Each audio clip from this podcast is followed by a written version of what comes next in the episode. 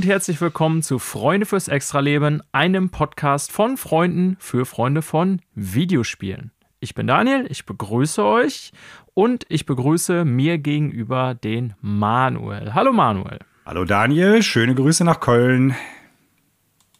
Schöne Grüße zurück nach Hörstel.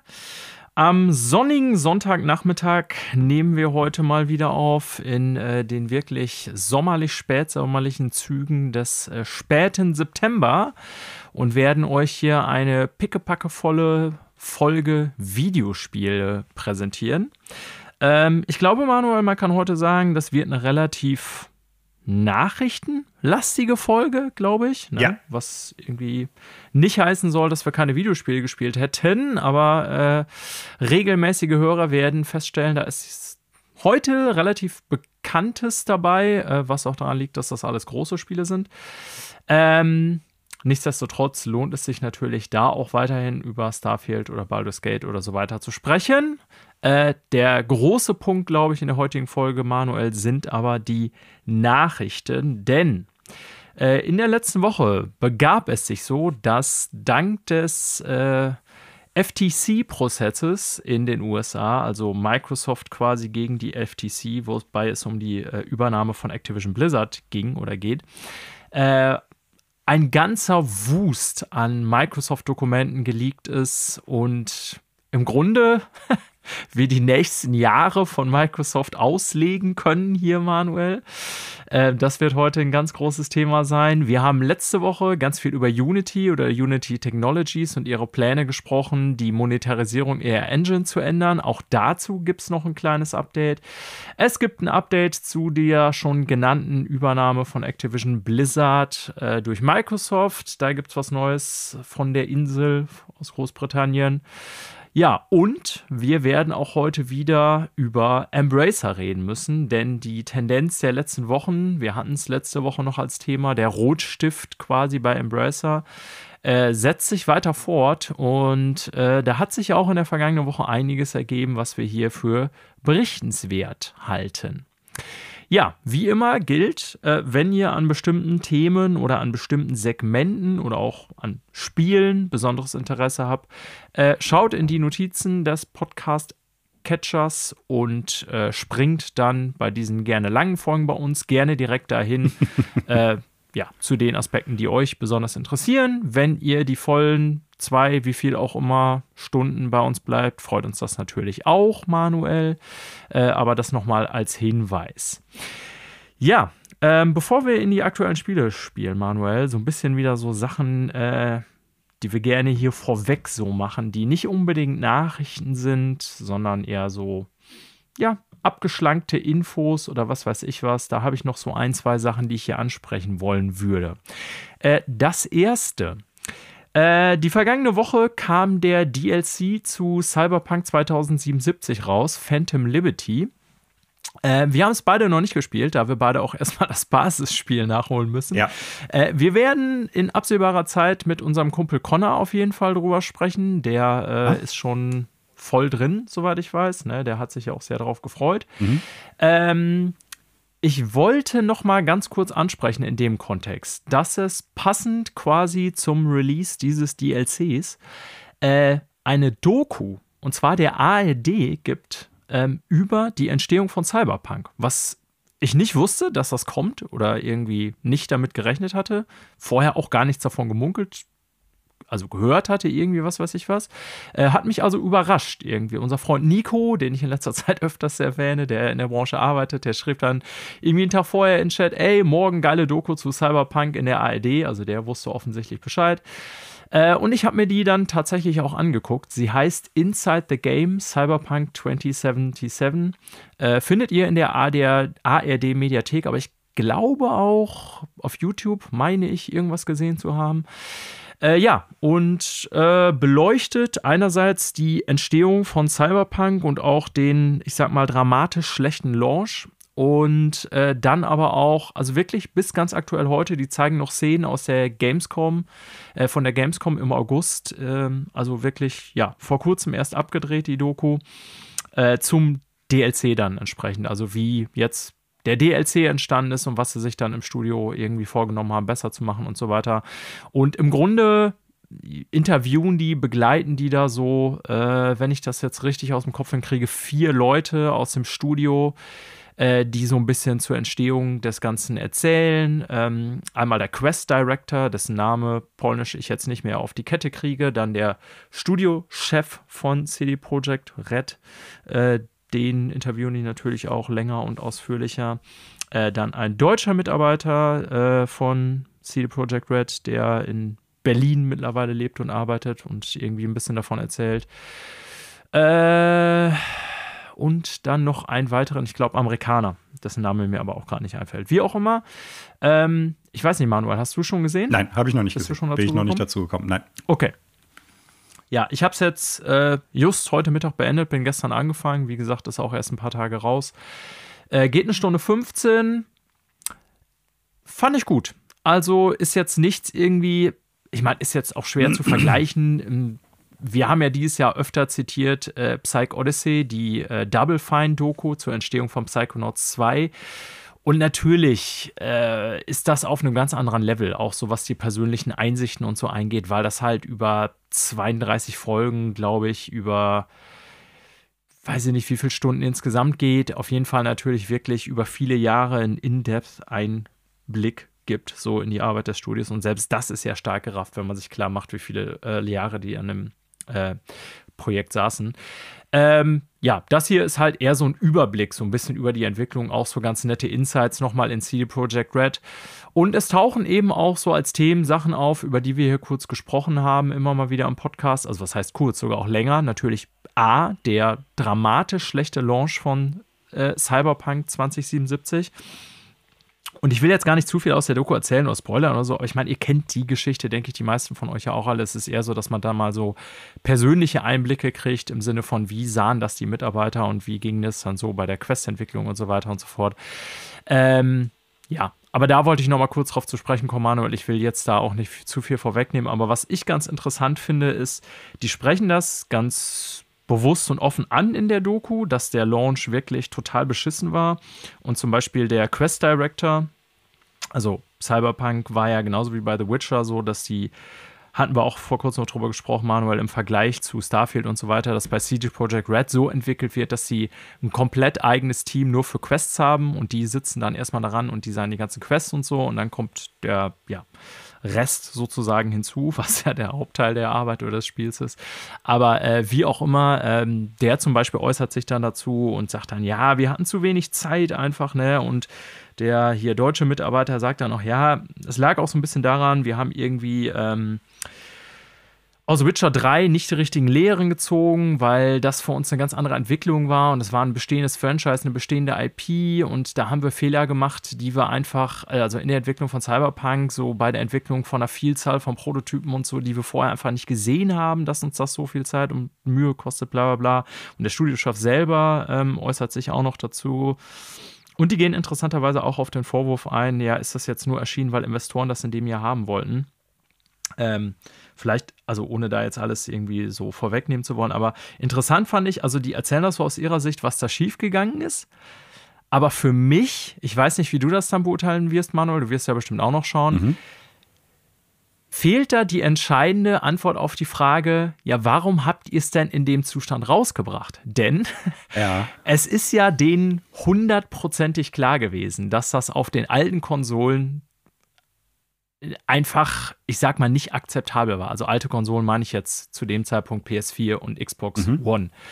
Und das wird den, ich meine, dass die PC-Version Bugs hatte, irgendwie auch noch PS5 und Series X eine Menge Bugs hatte und so, ähm, will ich ja sagen, fast geschenkt. Ne? Aber also die werden ja wissen, dass sie die Last-Gen-Konsolen mit einer wirklich nicht akzeptablen Version beliefert haben. Und also, ich bin mal gespannt, was du sagst, nachdem du so die Interviews hörst und so weiter. Aber für mich fehlt da die wirkliche Antwort, warum die dann, also im Sinne von, ja, wir wussten ja, dass es so eine schlechte Version gibt. Warum haben wir das trotzdem released? Aber ähm, ja, wie auch immer. Aber äh, auch die andere Seite der Dinge wird da beleuchtet, nämlich zum Beispiel, dass die äh, nach Release dann jede Menge Morddrohungen und so bekommen hatten. Ne? Und der eine Mitarbeiter dann irgendwie erzählt, so, ja, ey, er ist morgens aufgewacht, sein ganzer Postkasten war irgendwie voller Morddrohungen und Hassmails und so. Schlimm. Und ähm, naja, also auch die, die, ich sag mal, negative Seite der äh, Konsumenten, des Kunden, der Fans wird da also dann irgendwie beleuchtet. Ja, und ist auch ganz interessant, weil die dann natürlich jetzt mit dem DLC, der auch wirklich gute Wertungen erhalten hat, wie gesagt, Connor wird mit Sicherheit äh, in absehbarer Zeit davon berichten. Aber kann man ja auch schon sagen, dass die Rezeption des Spiels mittlerweile eine ganz andere ist. Ist auf Steam, glaube ich, auch nach ja, Release war es ja dramatisch schlecht bewertet, obwohl die PC-Version ja noch die beste war von allen mit Abstand. Ist ja mittlerweile bei wirklich äh, overwhelmingly positive, glaube ich, irgendwie angekommen oder wie auch immer man das bei Steam einordnet. Also auch schon vor dem aktuellen Patch und dem Release des DLC. Ähm, aber auch der DLC selber hat ja wirklich sehr gute Wertungen erhalten. Also ist ja schon sowas, glaube ich, kann man sagen, Manuel, wie so eine kleine äh, Comeback-Story sozusagen, das Spiel.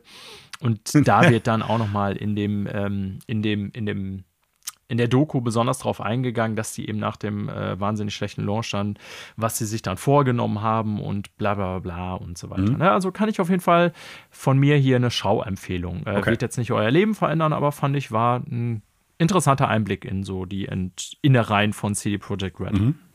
Ja, ich weiß nicht, ob das äh, Game von allen Leuten quasi so den Status bekommen hat, jetzt hat es sich ja neu erfunden oder es funktioniert jetzt. Also ja, von allen bestimmt nicht. Basti ist weiterhin davon überzeugt, dass es ein unrettbares, total schlimmes Spiel.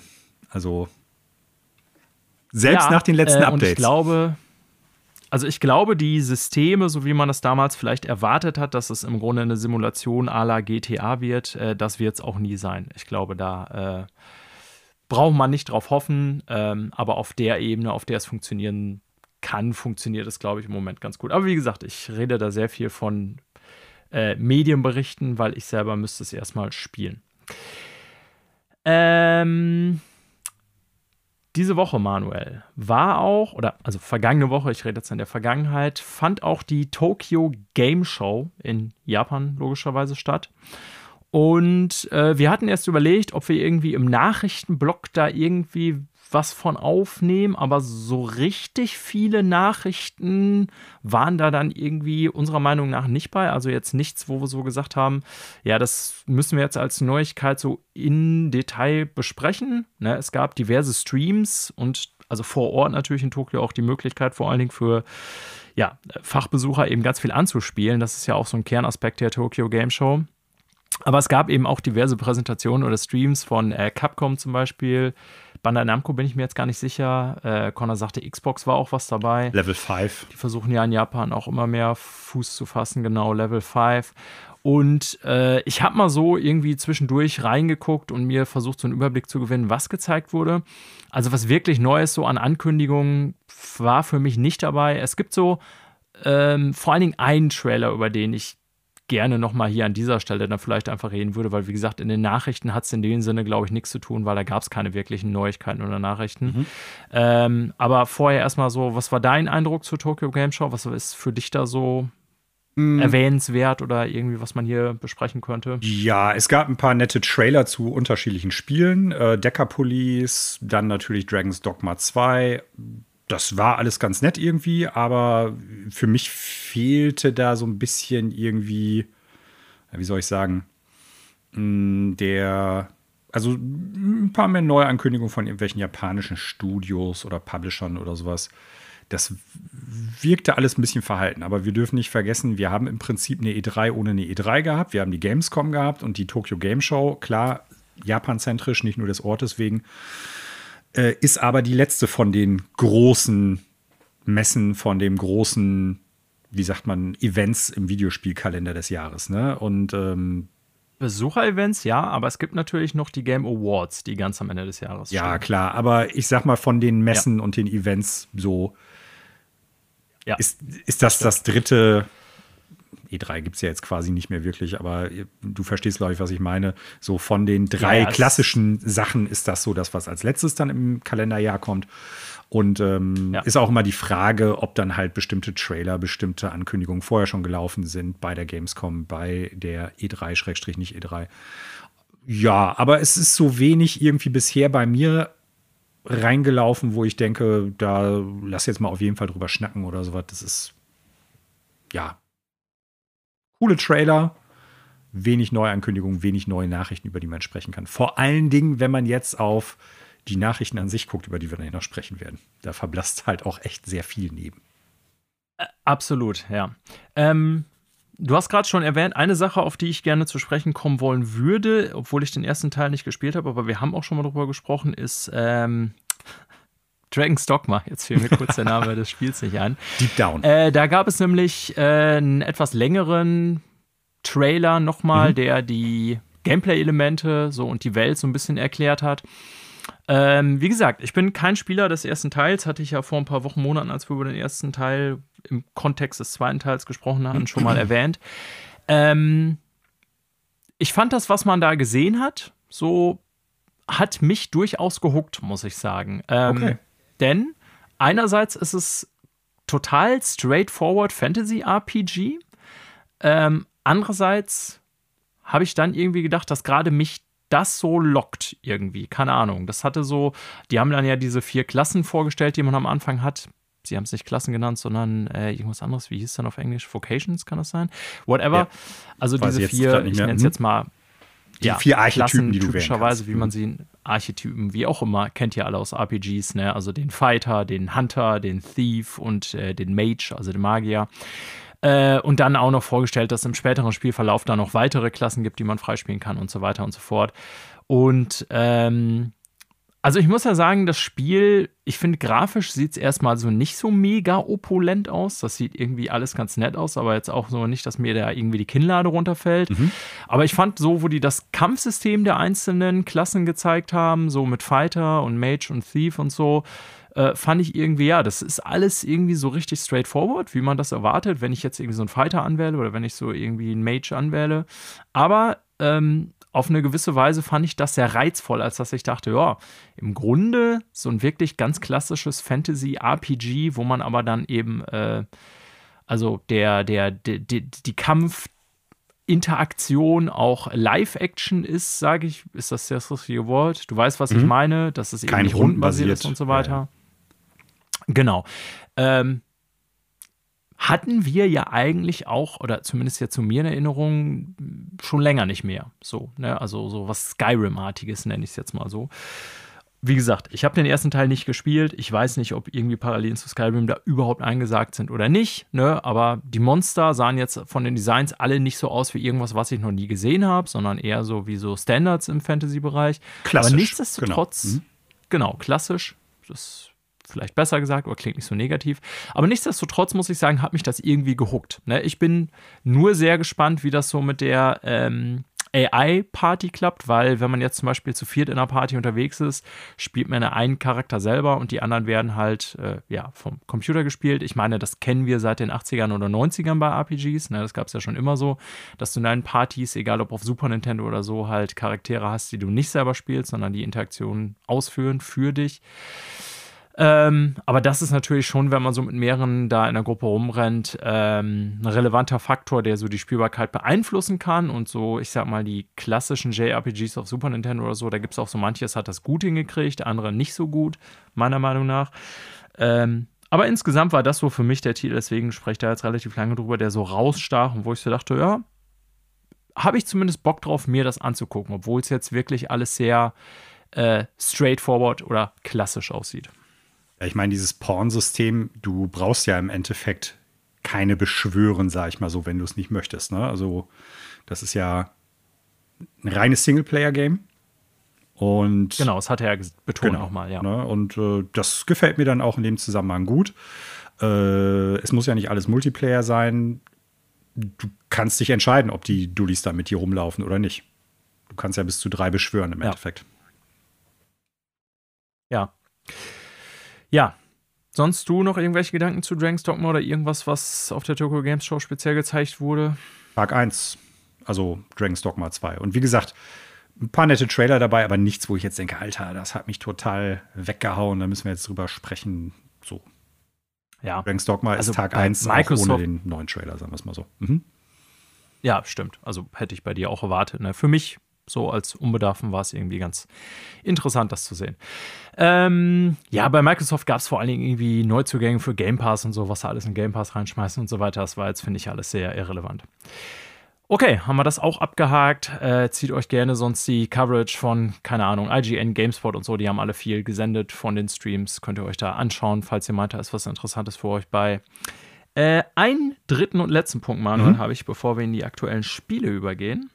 Ähm, dachte ich gestern so drüber nach. Ich denke, der Begriff des äh, Podcast-Games sagt dir bestimmt was, oder? Was verstehst du, wenn ich sage äh, Podcast-Game? Ich vermute mal, dass es ein Spiel ist, was man lange, oft und regelmäßig spielen kann und so wenig Aufmerksamkeit irgendwie auf audiovisuelle, audiovisueller Ebene erfordert, dass man nebenher ein Podcast oder Vergleichbares laufen lassen und dem lauschen kann. Genau. Hast du sehr schön zusammengefasst, ja. Also für alle, die zu Hause äh, jetzt gar nicht so mit dem Begriff anfangen können. Ne? Ähm, Oder lass mich anders klar, ausdrücken. Videospiele Warte. leben. Ja. Wenn ihr, während ihr das hört, ein Spiel spielt und gleichzeitig gut aufpassen könnt, dann ist das Spiel, das ihr spielt, ein Podcast-Spiel. Richtig, ja. Ähm, und bei mir zum Beispiel ist das natürlich, kannst du dir denken, Manuel, Destiny 2. Äh, jetzt gar nicht, weil ich nicht sagen würde, also Destiny hat tatsächlich schon seit jeher wirklich fantastische Musik gehabt, mhm. wie auch übrigens schon eigentlich die Halo-Serie vorher. Ja. Also die Soundtracks sind wirklich alle super.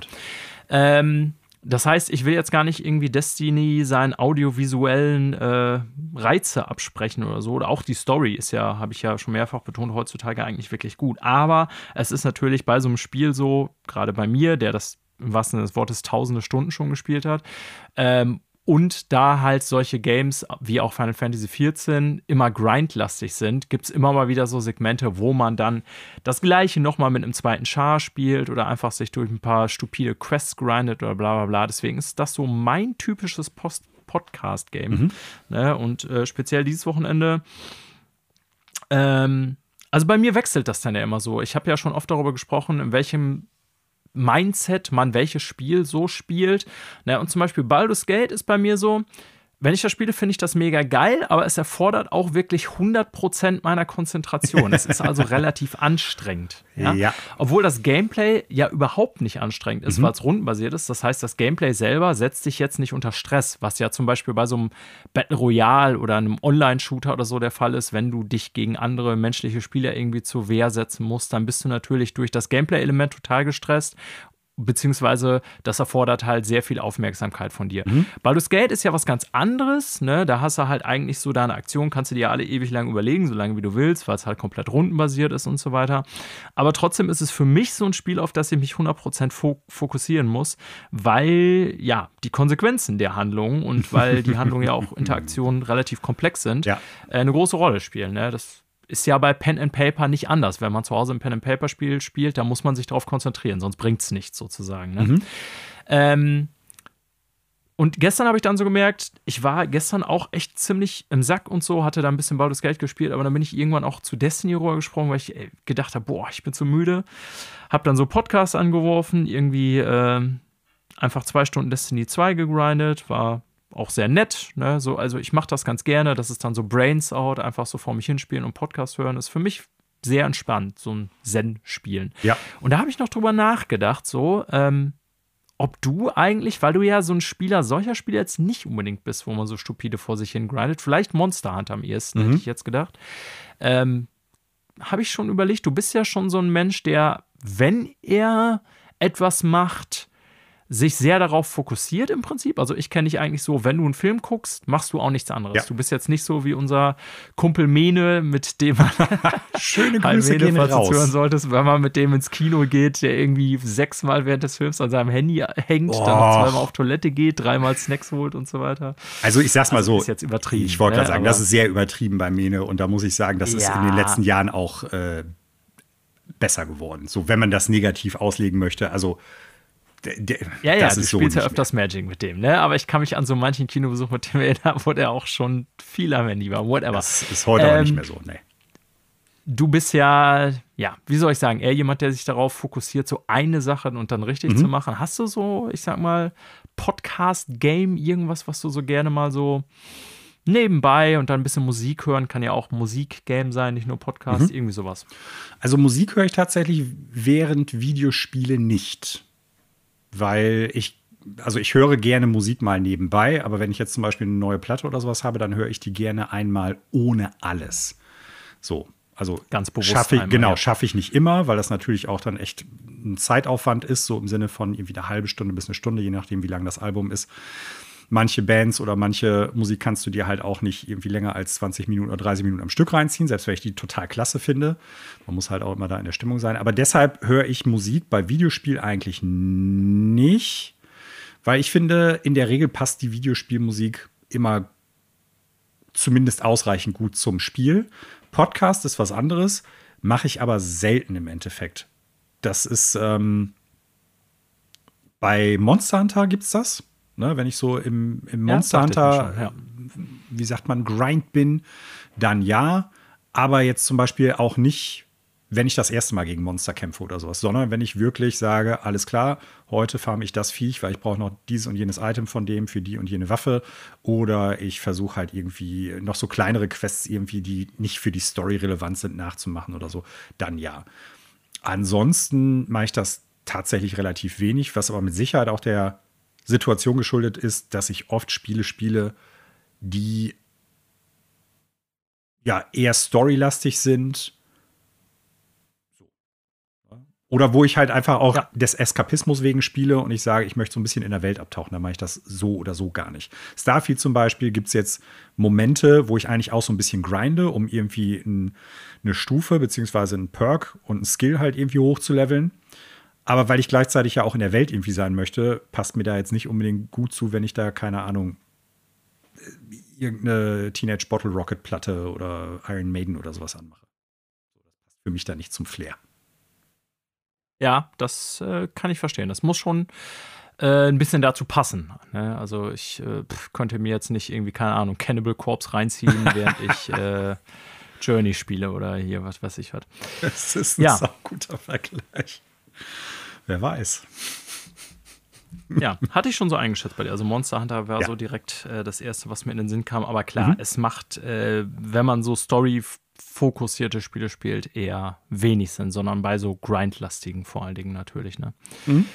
Ja, liebe Zuhörende, äh, habt ihr ein Podcast oder ein Musikhörspiel oder sonst irgendwelche Angewohnheiten so Mindset Gaming nenne ich das jetzt mal, äh, dann lasst uns doch gerne daran teilhaben. Schreibt uns über Instagram, Mastodon oder ffelpodcast.gmail.com. Okay, Manuel, dann haben wir hier so zwei, drei Sachen vorher abgefrühstückt, die mir so in den Sinn kamen. Äh, dann kommen wir zur alles entscheidenden, immer relevanten Frage, die wir jede Woche beantworten wollen, nämlich, was wird denn hier gespielt? Da möchte ich natürlich erstmal von dir was hören. Und ich glaube, ziemlich sicher sagen zu können, du hast in der letzten Woche wahrscheinlich auch eher weniger Zeit gehabt und wenn dann Starfield gespielt. Genau so sieht's aus. Ja, gut zusammengefasst. Ich bin fertig, du bist dran.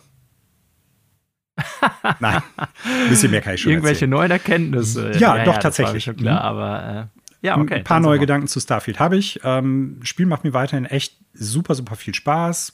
Wie ich schon in vergangenen Folgen gesagt habe, so dieses Bethesda Open World Gameplay, was man tatsächlich nur alle paar Jahre kriegt, macht mir echt Spaß.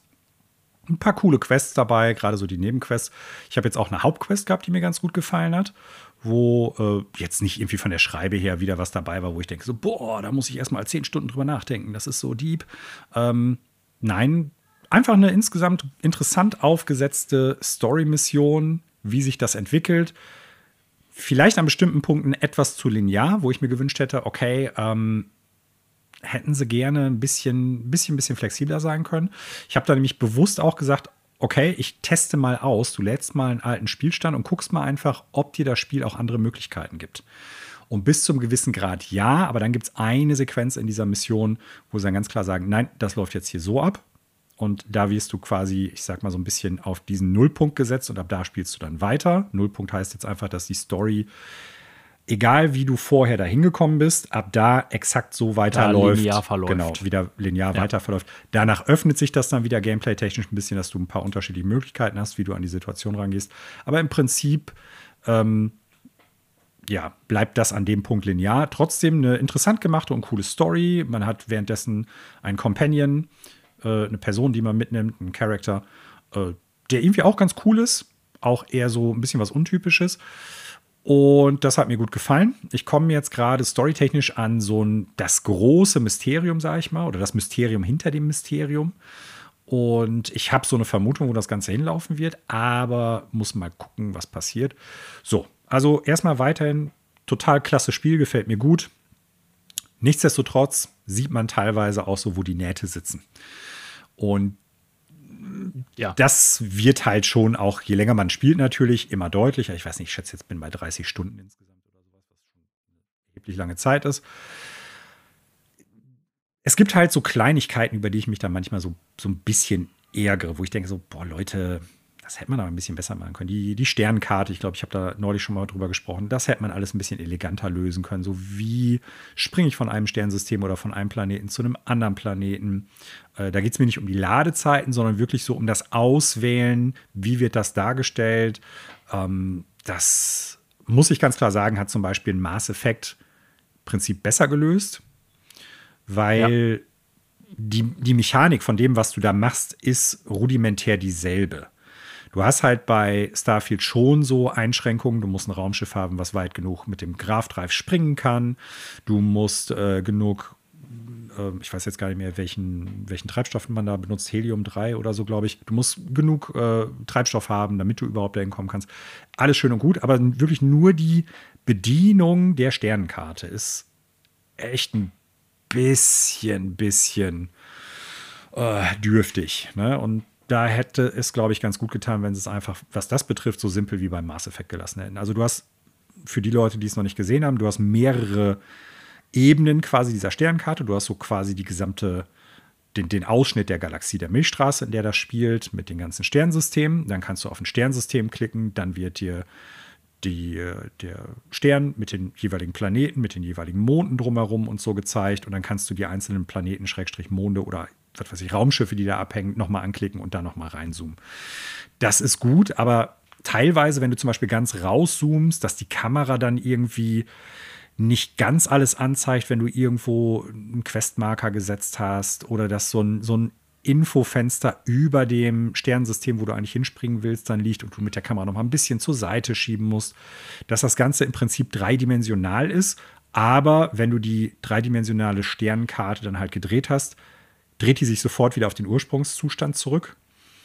Das sind so, so Kleinigkeiten, wo ich dann denke, ey, bitte, bitte patch das raus. Das Spiel ist dadurch nicht wirklich schlecht, aber das sind so Kleinigkeiten, wo ich dann jetzt schon sagen kann, ähm, es gibt Spiele, die das besser machen, die auch älter sind. Und das ist jetzt nichts, wo ich zumindest als Laie das Gefühl habe, das kann jetzt so aufwendig sein. Also es ist eine Notwendigkeit, dass die es so gemacht haben. So, ich glaube, das ist wirklich, da ist nicht unbedingt zu Ende gedacht worden oder nicht zu Ende experimentiert worden. Ist das wirklich komfortabel, wie man das benutzt?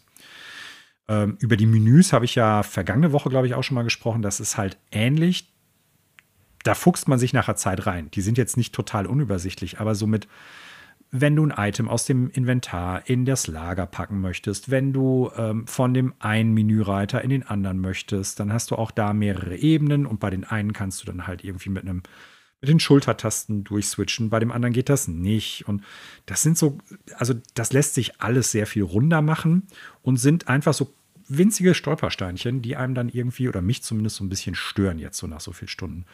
Und ähm, das Spiel trotz all dieser Kritikpunkte total super. Nichtsdestotrotz, ich hoffe, dass die sowas rauspatchen oder sagen, hier, pass auf, wir haben es geschnallt, das ist nicht so cool, das ist unkomfortabel und das machen wir anders. Äh, letzter Punkt auf dieser Liste, sage ich mal, ist ähm, das Questlog, was auch sehr unübersichtlich ist. Du hast unterschiedliche Arten von ja. Quests. Dann hast du Missionen, dann hast du Aktivitäten, dann hast du eine Hauptquest, dann hast du eine, Frakt äh, eine Fraktionsquest ähm, oder Fraktionsquests vielmehr. Und du kannst dann dir zum Beispiel, wenn du jetzt eine mehrstufige Questline hast, die, was weiß ich, über vier, fünf Schritte läuft, dann kannst du die anwählen aber du kannst nicht zum Beispiel die schon abgeschlossenen Schritte anwählen oder du kannst da zwar draufgehen, aber es wird dir immer derselbe Zusammen, äh, Zusammenfassungstext angezeigt. Anstatt dir zu sagen, was hast ja. du im ersten Teil der Mission gemacht, was hast du im zweiten Teil der Mission gemacht. Also auch da gibt es Spiele, die das für mich viel, viel runder machen.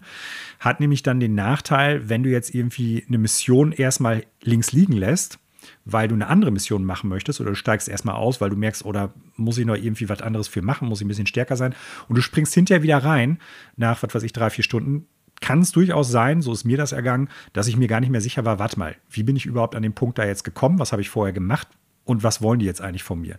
Klar, rudimentär zeigen die dir dann, du sollst jetzt zu Planet XY fliegen und mit äh, Klaus Otto irgendwem spielen, äh, sprechen im Spiel. Den Herlauf, den weiß ich dann aber unter Umständen nicht mehr. Und das ist so ein bisschen schade, das kann man auch anders machen. Ne?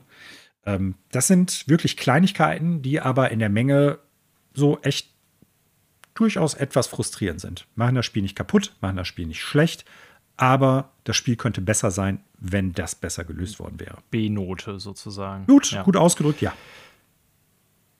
Ja, äh, ist ja auch, ich sag mal, ne, von dem, was ich äh, als Nichtspieler bisher, sondern von der Coverage des Spiels so mitbekommen habe, auch ein Punkt, der von vielen genannt wurde. Und mhm. ich finde es ein bisschen seltsam, weil einerseits sagen ja zum Beispiel Connor und du, sind die Production Values ja da, denn äh, also von sowas wie, dass der Soundtrack super ist, ne, kann man jetzt sagen, naja gut, äh, das ist nochmal eine externe Sache, aber nichtsdestotrotz gehört ja auch dazu, dass man Geld in die Hand nimmt und den Zeit und, Auf mhm. Zeit und Aufwand investiert und so weiter. Über so Sachen wie, dass es äh, ja eigentlich in Teilen wirklich echt sehr hübsch aussieht, so gerade in den Innenräumen anscheinend.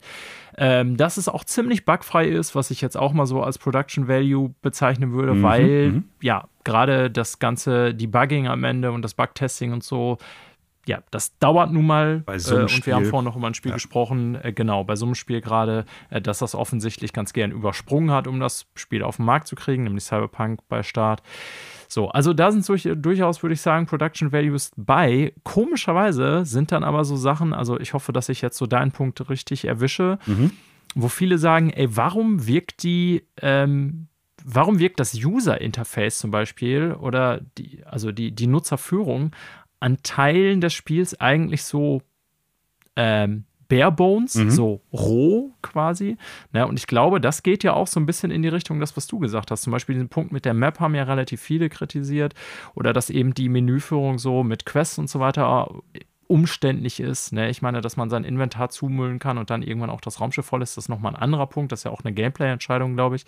Mhm. Aber ja, ist komisch, dass gerade so Dinge, die eigentlich, glaube ich, offensichtlich sind, weil der Spieler ständig damit interagiert, ähm, dass da offensichtlich so ein paar Sachen liegen gelassen wurden, sage ich mal, während ja auf andere Dinge wirklich zu Recht und auch gut viel Zeit verwendet wurde. Also ja, ja kann ich natürlich nicht nachvollziehen, mhm. weil ich nicht bei der Entwicklung des Spiels dabei war. Aber es, so, so wirkt es auf mich so ein bisschen, dass so ein paar Bereiche so ein bisschen irgendwie in einer nicht ganz vollendeten Phase stecken geblieben sind, sozusagen, oder nicht zu Ende gedacht wurden, wie auch immer. Ich habe da ein, eine andere Vermutung, aber auch ich habe keinen Einblick darüber, wie es dazu gekommen ist, dass das Spiel jetzt so ist, wie es ist, oder die Menüführung oder User Interface hat, wie auch immer. Ich habe eher so den Eindruck, ähnlich wie es oft bei Nintendo-Titeln auf mich wirkt auch, es werden halt bestimmte User Interfaces, bestimmte Herangehensweisen an Steuerung oder so gemacht und Menüführung. Und die funktionieren im Prinzip. Also es wird halt getestet, kann ich in das Menü rein, kann ich das Menü raus, ja, alles klar. Für diese Sache, die ich jetzt gemacht habe, passt das auch ganz gut, für diesen Use Case. Aber es wird nicht unbedingt der Use Case sein, den die meisten Spielenden dann später die ganze Zeit haben. Das heißt, wenn du dir jetzt die Sternkarte anguckst und du programmierst die oder konzeptionell machst du die, dann, dann erstellst du die, programmierst die, die buggst die, wie auch immer, dann testest du, funktioniert das, aber du testest nicht unbedingt darauf, frustriert dich das irgendwann, weil halt da ein kleines Fenster über dem Ding aufploppt, wo du hin möchtest. Wenn du jetzt immer nur ja. den nächsten Stern anwählst, um zu gucken, funktioniert das, kann ich das gut anwählen, wird mir eine Info angezeigt, was das für ein Stern ist, welche Planeten, bla bla bla. Äh, dann kommst du vielleicht nicht an den Punkt, dass dich das frustriert, dass dieses Fenster in einem anderen Use Case dann da drüber ist. Also ich habe eher so den Eindruck, dass das in so einer Art Vakuum der falschen Vorstellungen ähm, getestet worden ist. Ne? Weil genauso wie, okay. wie das Missionsdesign, äh, also nicht das Missionsdesign, das Missionslog, das Questlog, wenn du im Prinzip das entwickelst, dann weißt du halt oder hast eine Vorstellung davon, wie das gemeint ist und wie das zu lesen ist, wie das zu bedienen ist. Ne? Also du, du guckst ja von innen auf die Sache und nicht von außen.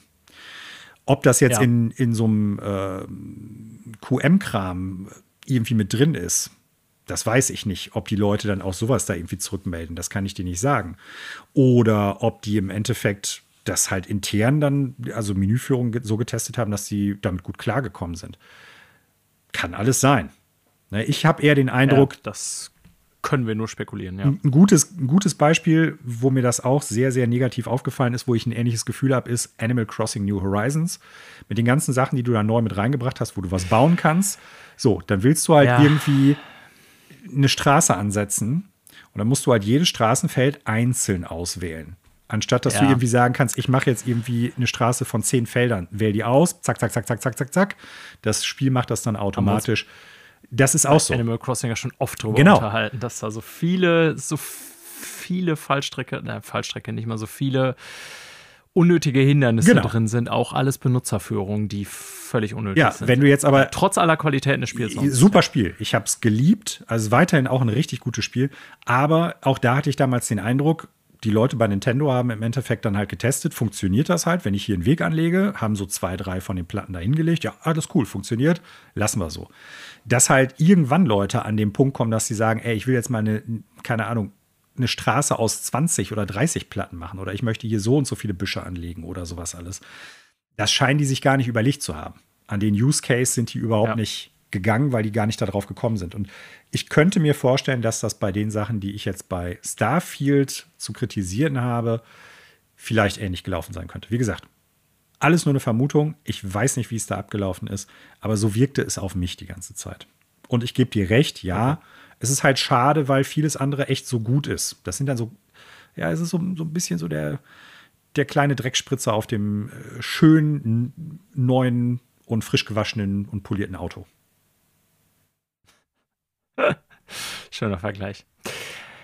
Ja, ähm, keine Ahnung, wie lange du noch brauchen wirst oder wie lange du spielen willst, weil theoretisch kann man da wahrscheinlich auch 100 Ja. Stunden reinpacken, aber ähm, Ja. mal sehen. Ne? Wir werden Updates von dir kriegen und irgendwann mit Sicherheit auch das Fazit. Ja, auf jeden Fall. Also es kann durchaus sein, dass ich das Spiel niemals durchspielen werde, aber trotzdem ein Fazit dazu habe, weil ich behaupte mal, ich kann da nicht abschließend die Ja. Story bewerten, aber Gameplay, Missionsdesigns und sowas alles, das auf jeden Fall.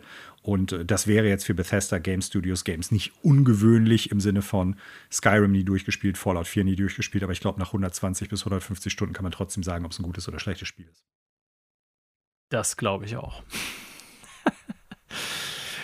Ja, äh, User Interface, lange Spiele, die man vielleicht nie durchspielt, da kann ich ja mal übernehmen. ähm, Destiny 2 also oder Baldur's bei Gate mir ist 3? sehr vieles ähnlich. Genau, ich habe die letzte Woche äh, auch nicht besonders viel gespielt, weil ja, einfach viele andere Sachen anlagen. Mhm.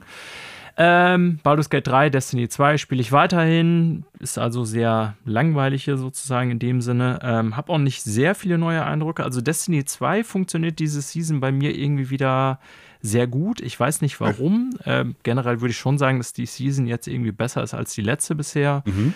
Ähm, hat aber jetzt auch keine grundsätzlichen Mechaniken, die es vorher nicht gab. Daran liegt es nicht. Bei mir ist es einfach so, gerade bei Spielen, die man so lange spielt wie das.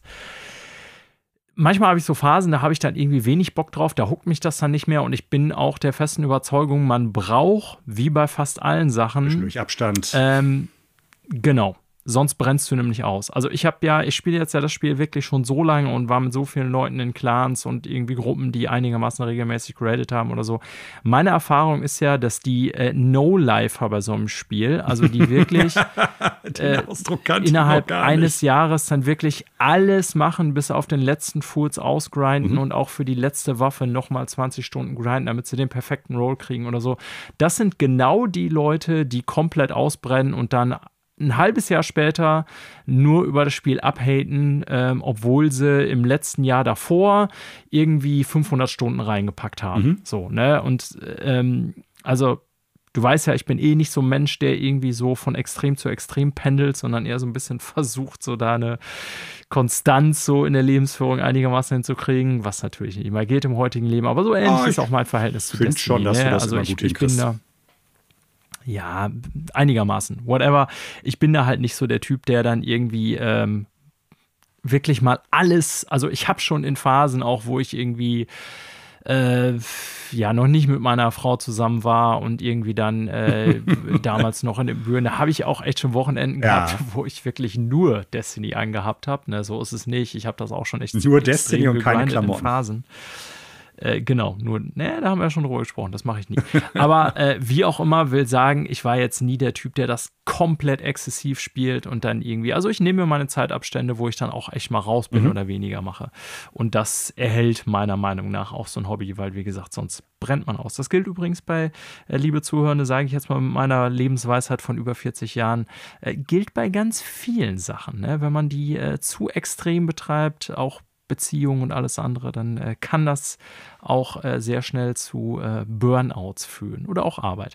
Achtet darauf, was der gute Daniel Ja, das sagt. macht mir ja, das macht mir sehr viel Spaß im Moment wieder, ne? Und gestern, und sei es dann halt nur so äh, wie gestern, dass ich dann echt einfach müde bin, weil ich beschissen geschlafen habe und dann denke so, ja, äh, boah, jetzt mache ich mal zwei Stunden, anderthalb Stunden Podcast an und grinde so ein bisschen Quest vor mich hin. Ähm, das mache ich ja auch nicht immer, beziehungsweise nur, wenn ich Bock drauf habe.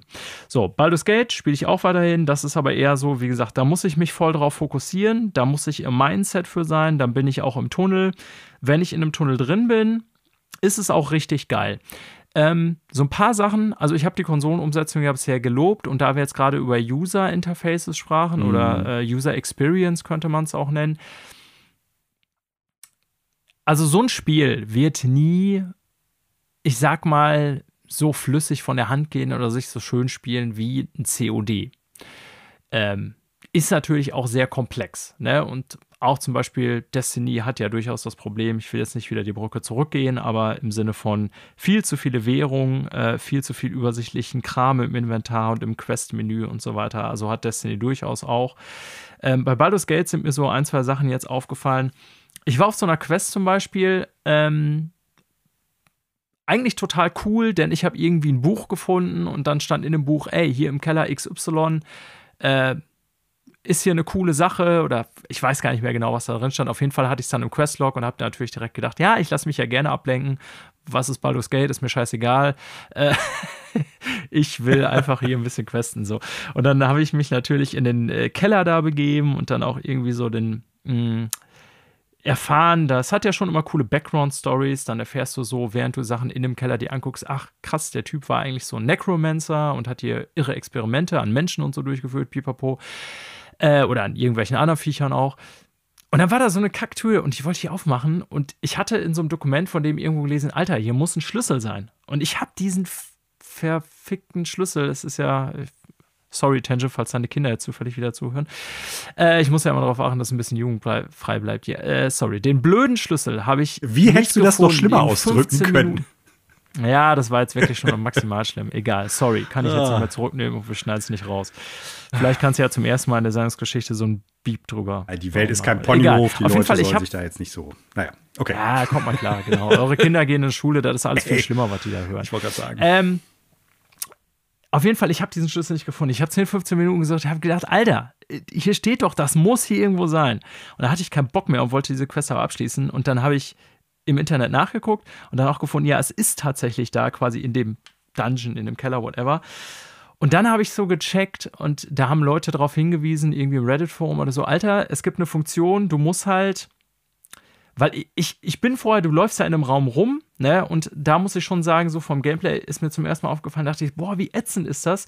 Du kannst so mit einem Digi-Kreuz, kannst du so die unterschiedlichen Gegenstände im Raum so durchswitchen. Ah, die so, werden ne? dann quasi so da dachte ich, umrandet oder irgendwie erhellt das. werden dann okay, highlighted, genau. Und dann kannst du durchsuchen und dann hast du da zum Beispiel irgendwie so einen Sack in der Ecke stehen oder einen Topf oder so und dann kannst du da reingucken. Ich habe alles durchsucht und um diesen Kackschlüssel zu finden und habe dann irgendwie gedacht so, ey, das ist richtig vom Gameplay leider echt ätzend, weil zum Beispiel in den Kämpfen stört mich das ja nicht. Die sind ja rundenbasiert, dementsprechend hast du ewig lang Zeit, deine Aktion auszusuchen.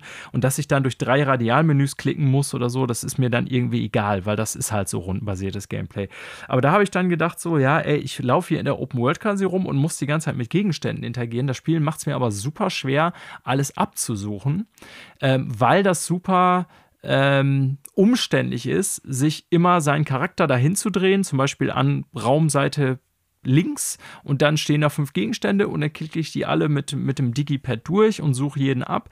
Und da dachte ich so, ey, warum mache ich das eigentlich? Das macht keinen Spaß. Aber ich wollte halt unbedingt diese scheiß Tür öffnen und gucken, was dahinter ist.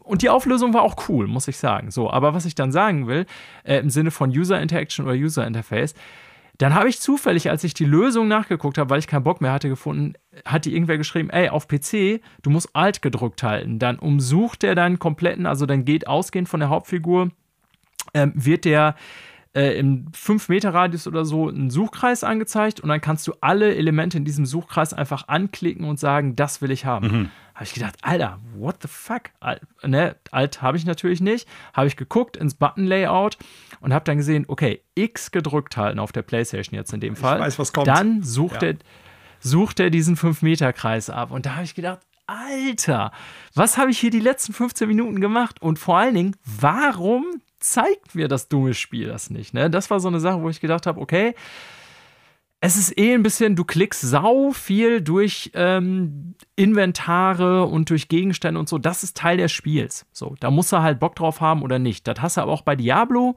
das hast du auch bei Starfield, also bei Bethesda Games generell. Mhm. Das hast du halt bei ganz vielen Spielen. Ne? Dann kannst du halt auch weniger absuchen und alles stehen lassen oder nicht. Das ist ja deine Sache. Aber jetzt in dem Fall wollte ich halt einen ganz bestimmten Gegenstand finden. Und da habe ich dann so gedacht, Alter, also das Spiel ist eh so komplex ähm, es ist so viel, was du irgendwie an Systemen und so lernen musst und so. Da habe ich dann schon nochmal gedacht, so, hm, für Neueinsteiger oder für Leute, die quasi nie Videospiele gespielt haben, dem würde ich das tatsächlich trotz aller Highlights äh, nie empfehlen. Ich meine, ich kenne ja wirklich Videospiele, ich spiele die schon lange und da habe ich dann wiederum gedacht, so, das Spiel hätte mir das wirklich mal irgendwie erklären können. Kann jetzt auch sein, dass ich zu blöd war oder was weiß ich was, ne? Aber da habe ich auch so gedacht, ähm, das Spiel ist halt echt schon sehr komplex. Ne? Und auch so, wenn du irgendwie, du verbringst halt schon, wenn du wie ich dann irgendwie Sachen findest und dann guckst, dass du auch wirklich die beste Rüstung anlegen willst und so, dann habe ich geschnallt, okay, du musst an einen bestimmten Punkt klicken, dann siehst du auch tatsächlich nur die Rüstung, die du mit dem Charakter ausrüsten äh, kannst und so. Mhm. Und da sind so ein paar Sachen, äh, Leute, die jetzt vorher schon Baldur's Gate gespielt haben, werden das wahrscheinlich kennen und am PC läuft das da mit Maus alles auch noch mal ein bisschen flüssiger von der Hand, das muss man schon ganz klar sagen. Ähm, aber da habe ich dann schon so noch gedacht, ne, ist ein geniales Spiel, muss ich ganz klar sagen, bisher, was vor allen Dingen eben auf Story und den Branching Paths natürlich vor allen Dingen basiert. Ähm, also meine Einschätzung. Aber es ist auch schon sperrig. Ne? Also alle, die das Spiel anfangen wollen, müssen sich ganz klar sein, es gibt so ein paar Hürden, so gerade in der Benutzerführung oder so im äh, Umgang quasi damit, äh, die man überspringen muss. Ähm, es ist es trotzdem bisher, nochmal, ich bin überhaupt noch nicht weit, meiner Meinung nach vollkommen wert. Ne, aber das war nochmal so ein Eindruck, den ich hier irgendwie weitergeben wollte, wenn ihr speziell auf Konsole spielt, was glaube ich der Großteil unserer Hörer macht, wenn ich das so richtig sehe, Hörerinnen und Hörer. Ähm, ne, da muss man halt schon mit rechnen, dass es eben, wie gesagt, erstens über Gamepad ein bisschen, manchmal ein bisschen tricky ist und dass man auch das ein oder andere. Also ich würde doch mittlerweile die Empfehlung geben, guckt euch irgendwie Guides an, so Basics. ne? Also mhm. ich bin ja sonst Fan davon, einfach mal sich auf eine Spielerfahrung einlassen. Und gerade wenn man schon lange Videospiele spielt, wie wir, dann hat man eigentlich immer ziemlich schnell ein Gefühl dafür, was das Spiel von dir will und wo es sich hinleitet und so weiter und so fort. Selbst wenn es am Anfang super komplex wirkt. Und ich will auch gar nicht sagen, das ist hier nicht der Fall. Man kann das schon auch alles von alleine lernen. Aber ich würde euch doch empfehlen, wenn ihr wie ich völlig unbedarft seid bei Baldur's Gate, ähm, guckt euch mal so Basic Guides an oder How to oder äh, Things äh, I Wish I'd Known oder was da immer im Internet für Videos gibt oder so, ne? Bleibt spoilerfrei. Ähm, das würde ich ganz klar, ne? Aber so, so, gute Kanäle kriegen das hin. Ich hatte auch jetzt schon irgendwas gesehen von GameSpot oder so, die hatten das, glaube ich.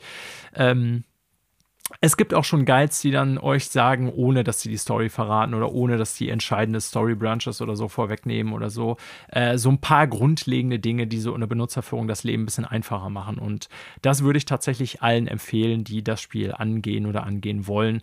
Das erspart einem so blöde Situationen wie mir und dann hätte man 20 Minuten Gamezeit gewonnen. Mhm. ja. Das nur so als Einschätzung. Aber sonst, ähm, also ich weiß nicht, ob ich es jemals beenden werde oder keine Ahnung. Ich, ich glaube auch, das wird ein Spiel sein, was ich immer mal wieder anwerfe. Und man kann jetzt ja auch sagen, naja, Pen and Paper, ich spiele es ja auch nicht nur einmal, sondern im Grunde äh, wie unser Freund Basti, ich fange vielleicht auch immer mal wieder von neuem an und mache einfach eine neue Runde auf mhm. oder eine neue Questline oder Story oder so. Davon lebt sowas ja auch. Und das wird ein Spiel sein, was nicht nur mich, sondern viele Jahre über Jahre begleiten wird, weil es einfach so viel Tiefe hat und ähm, so widerspielbar ist. Ne? Ja. Und äh, Genialität in vielen Bereichen, ne? aber wie gesagt, so mit der Nutzerführung hier und da interessanterweise ähnliches Thema, wie du das gerade bei Starfield aufgemacht hast. Da muss ich doch schon sagen, gibt es auch hier noch durchaus so ein paar kleinere Mäkel. Mhm. So, ne? Nichts Entscheidendes so, aber muss man schon auch sagen. Ja. Ja. Ja. Das mein Update zu Baldur's Gate. Dann Manuel. Wir haben ja noch ein paar dicke Microsoft-News vor uns und anderes. Wollen wir mal in die aktuellen Nachrichten springen? Lass uns das machen. Ja, Manuel. Thema Nummer eins diese Woche, wir haben es schon im Intro angekündigt, ganz klar das große Leck bei Microsoft. Und man kann es fast schon nicht mehr Leck nennen, man muss schon sagen, äh, offene Türen, Titanic. offene Fenster. Ja, genau. Ja, also nicht, dass Microsoft jetzt untergehen Nein. würde. Aber äh, was ist geschehen? Also, äh, wir haben hier in diesem Podcast mehrfach darüber berichtet. Äh, Microsoft versucht, Activision Blizzard zu kaufen, schon seit äh, einiger Zeit.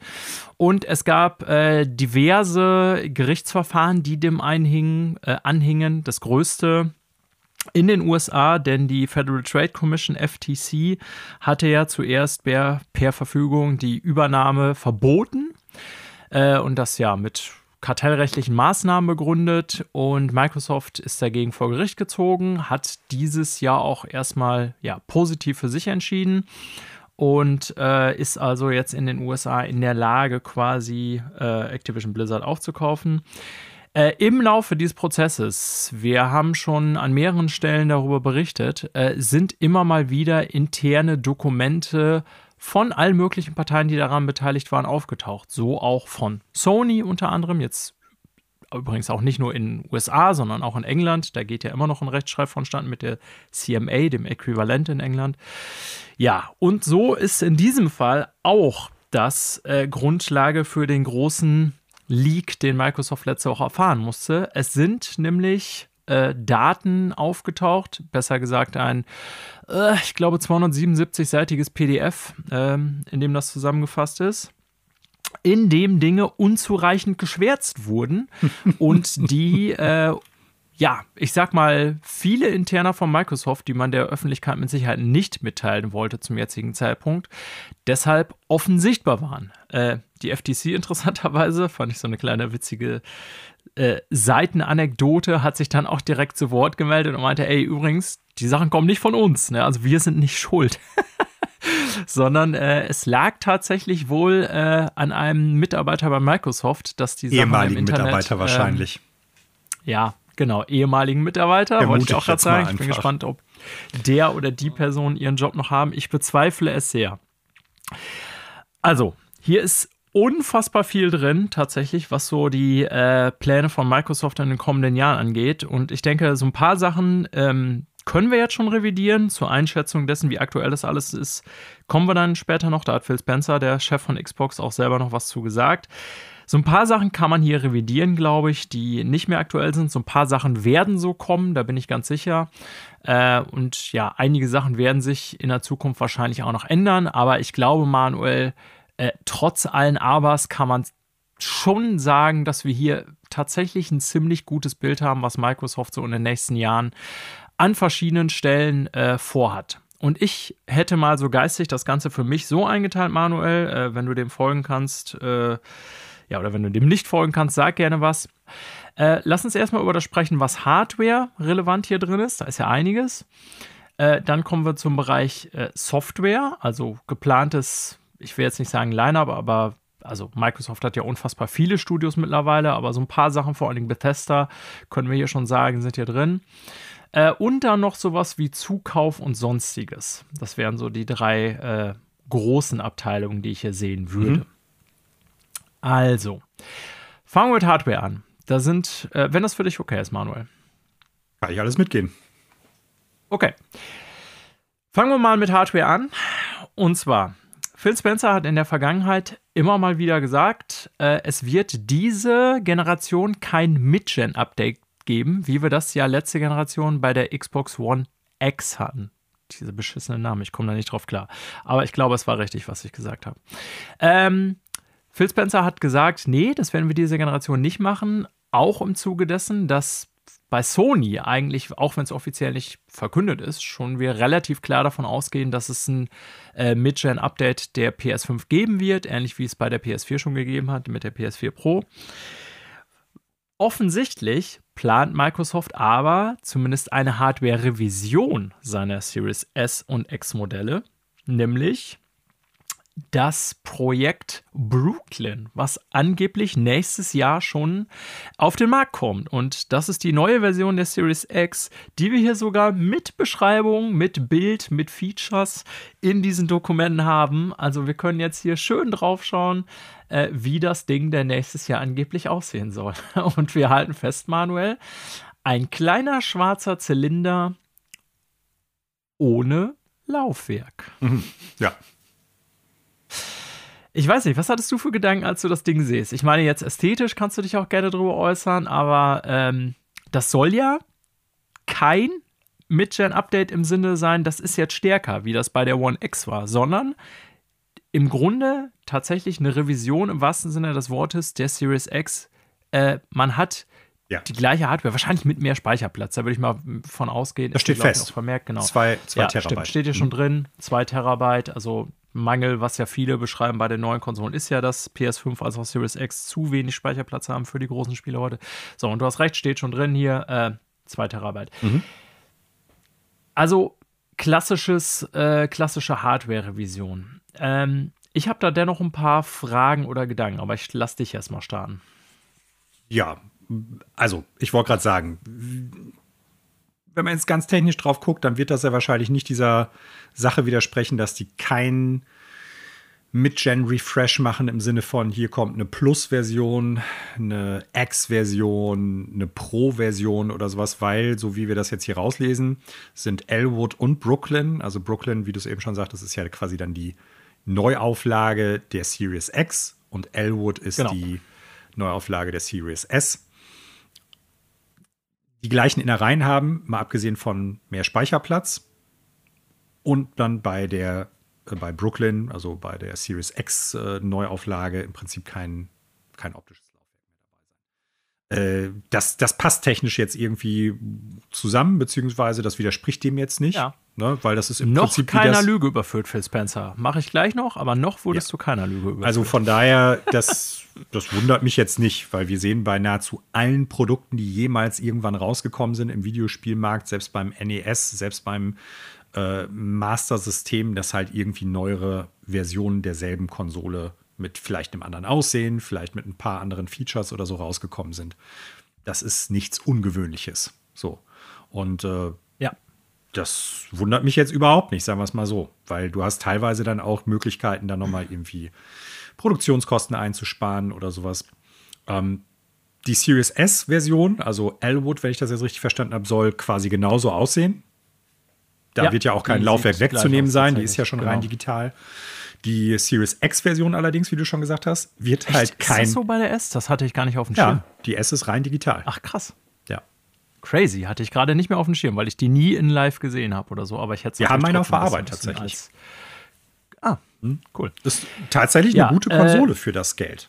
Also klar, kein 4K ja. möglich und so weiter und so fort, aber für bestimmte Bereiche durchaus ein sinnvolles Produkt.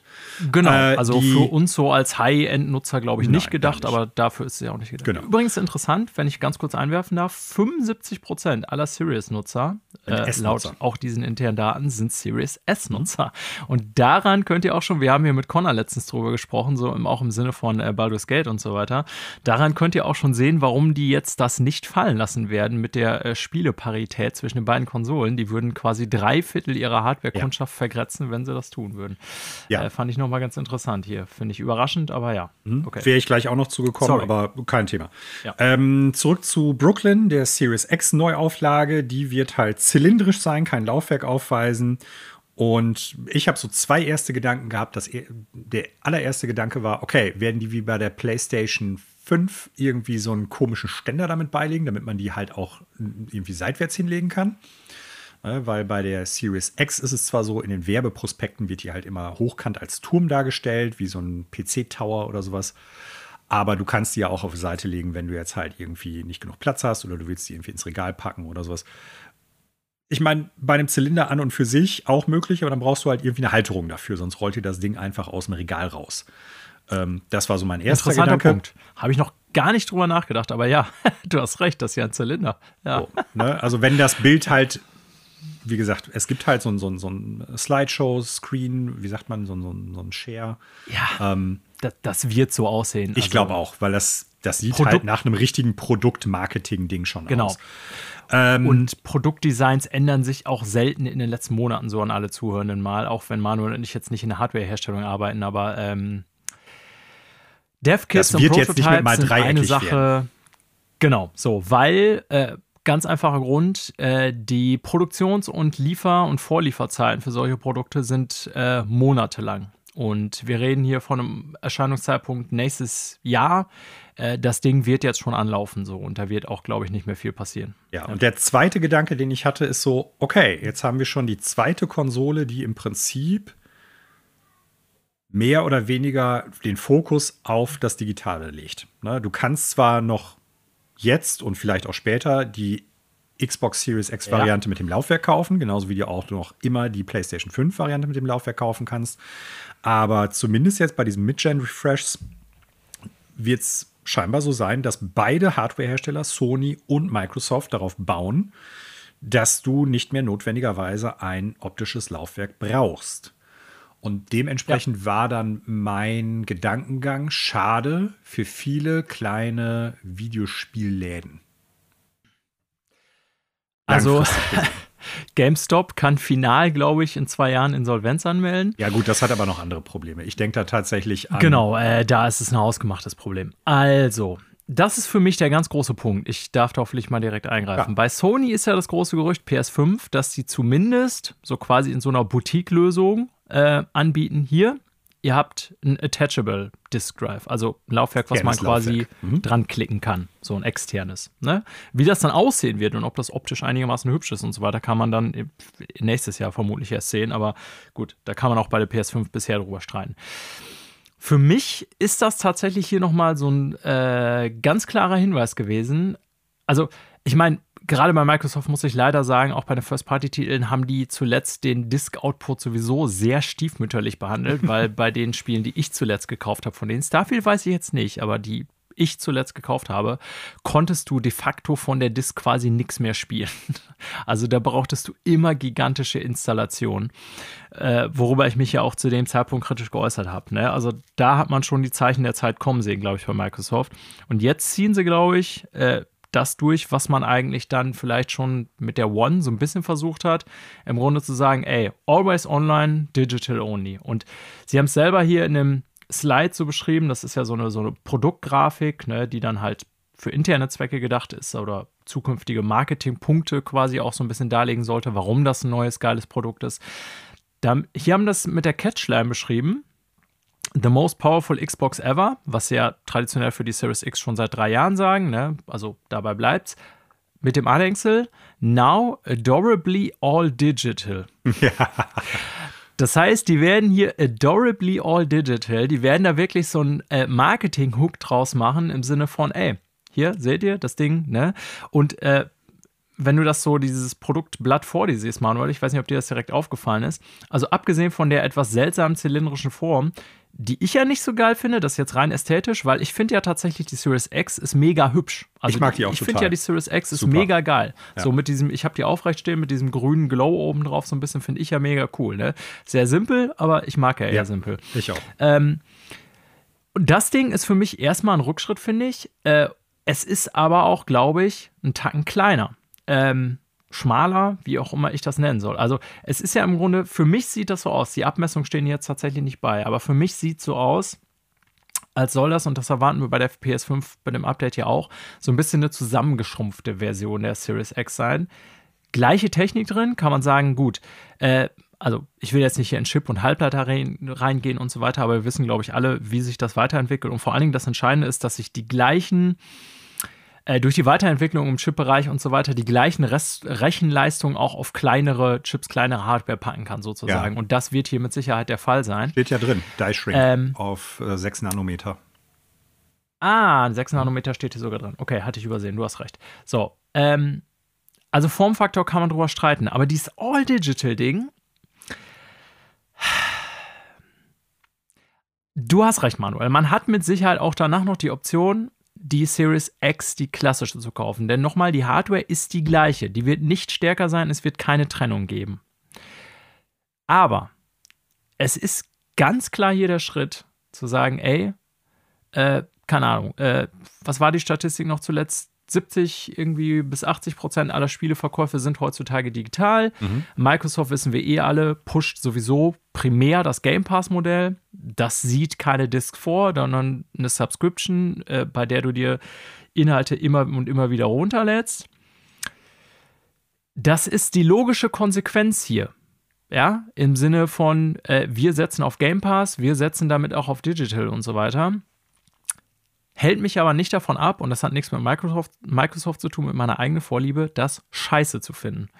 Mhm. Und ich würde mir ganz klar von Microsoft wünschen, dass die, wenn die das vorhaben, also es wird immer einen Liebhabermarkt für physische Games geben, da bin ich sicher, weil das passiert ja im Grunde jetzt schon. Äh, sowas wie Limited Game, äh, Limited Run Games und so, die machen ja nichts anderes als äh, Boutique-Anbieter zu sein für physische Games. Mhm. Und ich bin mir ganz sicher, das wird auch in Zukunft so sein, ähnlich wie das vielleicht im Musikmarkt bei Vinyl heute ist. Ja, ähm, fast 95 Prozent der Kunden werden Musik primär über Streaming-Services nutzen heutzutage, vermute ich. Das ist jetzt irgendeine Zahl, die ich in den Raum gestellt habe, aber ich vermute es mal.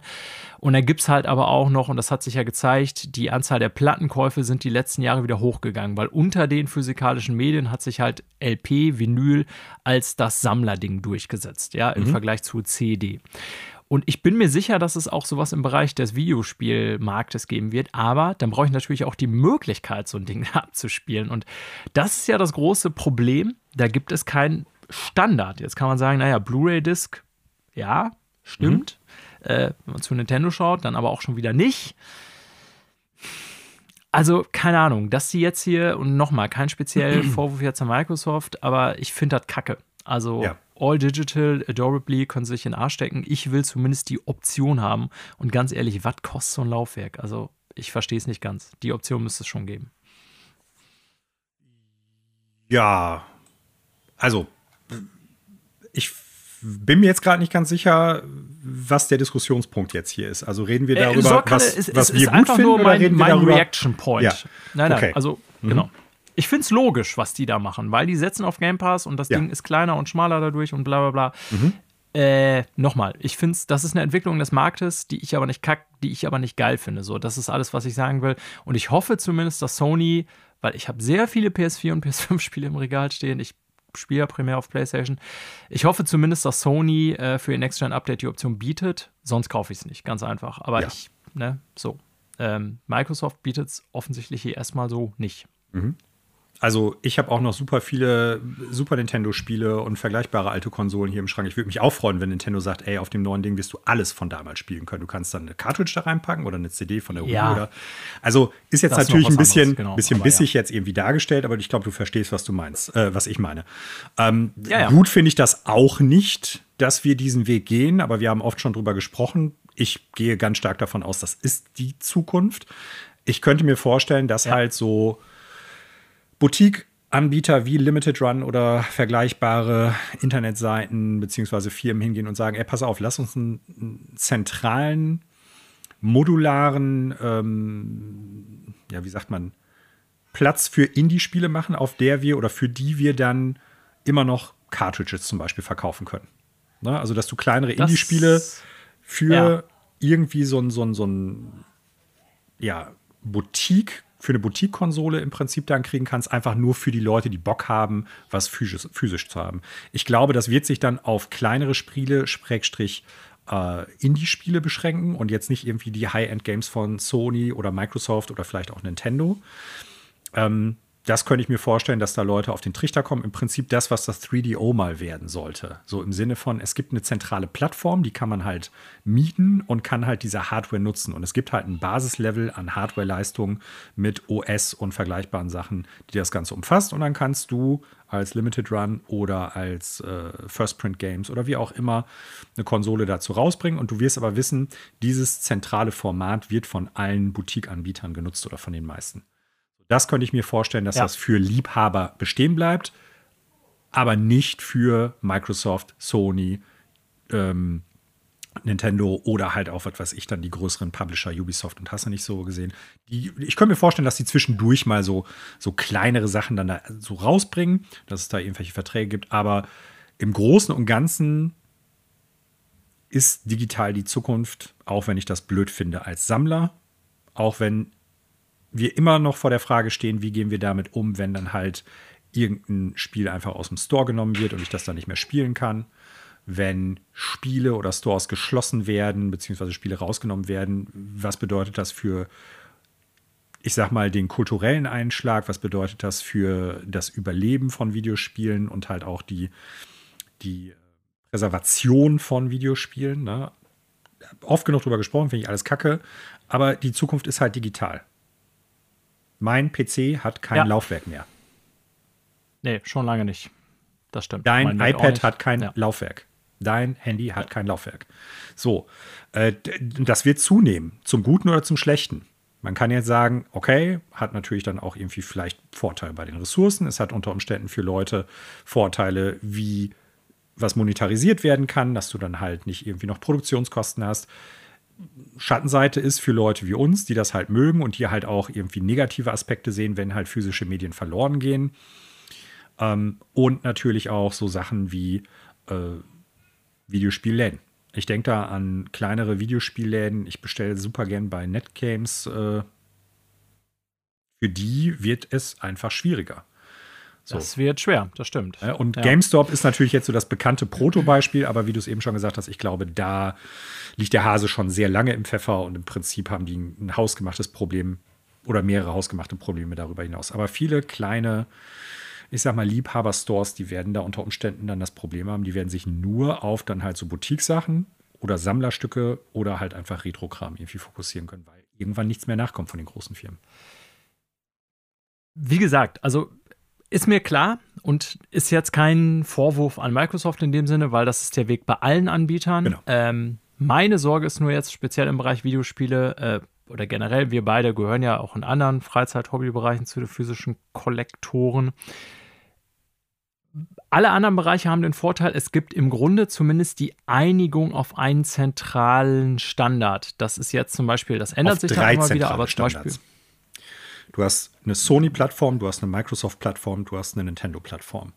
Das so, Medium, ja, das du benutzt, genau, mag ähnlich oder gleich sein.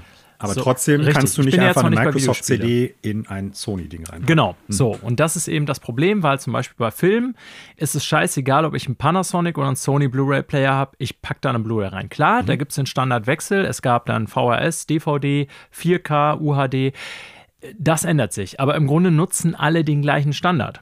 So, mhm. egal ob das von äh, Sony oder von äh, Universal gepublished wurde, der Film. Ja. Bei äh, Musik ist es das Gleiche. Ne? Wie gesagt, Vinyl hat sich durchgesetzt als die Version von Musik für die physischen Kollektoren. Jetzt kann man sagen, okay, ähnlich dem Beispiel, was du gerade übernommen hast, ich brauche dazu ein zusätzliches Hardware-Device, nämlich einen Plattenspieler. Mhm. Ähm, aber dann ist egal, von welchem Label, äh, die pressen auf Vinyl und das Vinyl kann ich abspielen.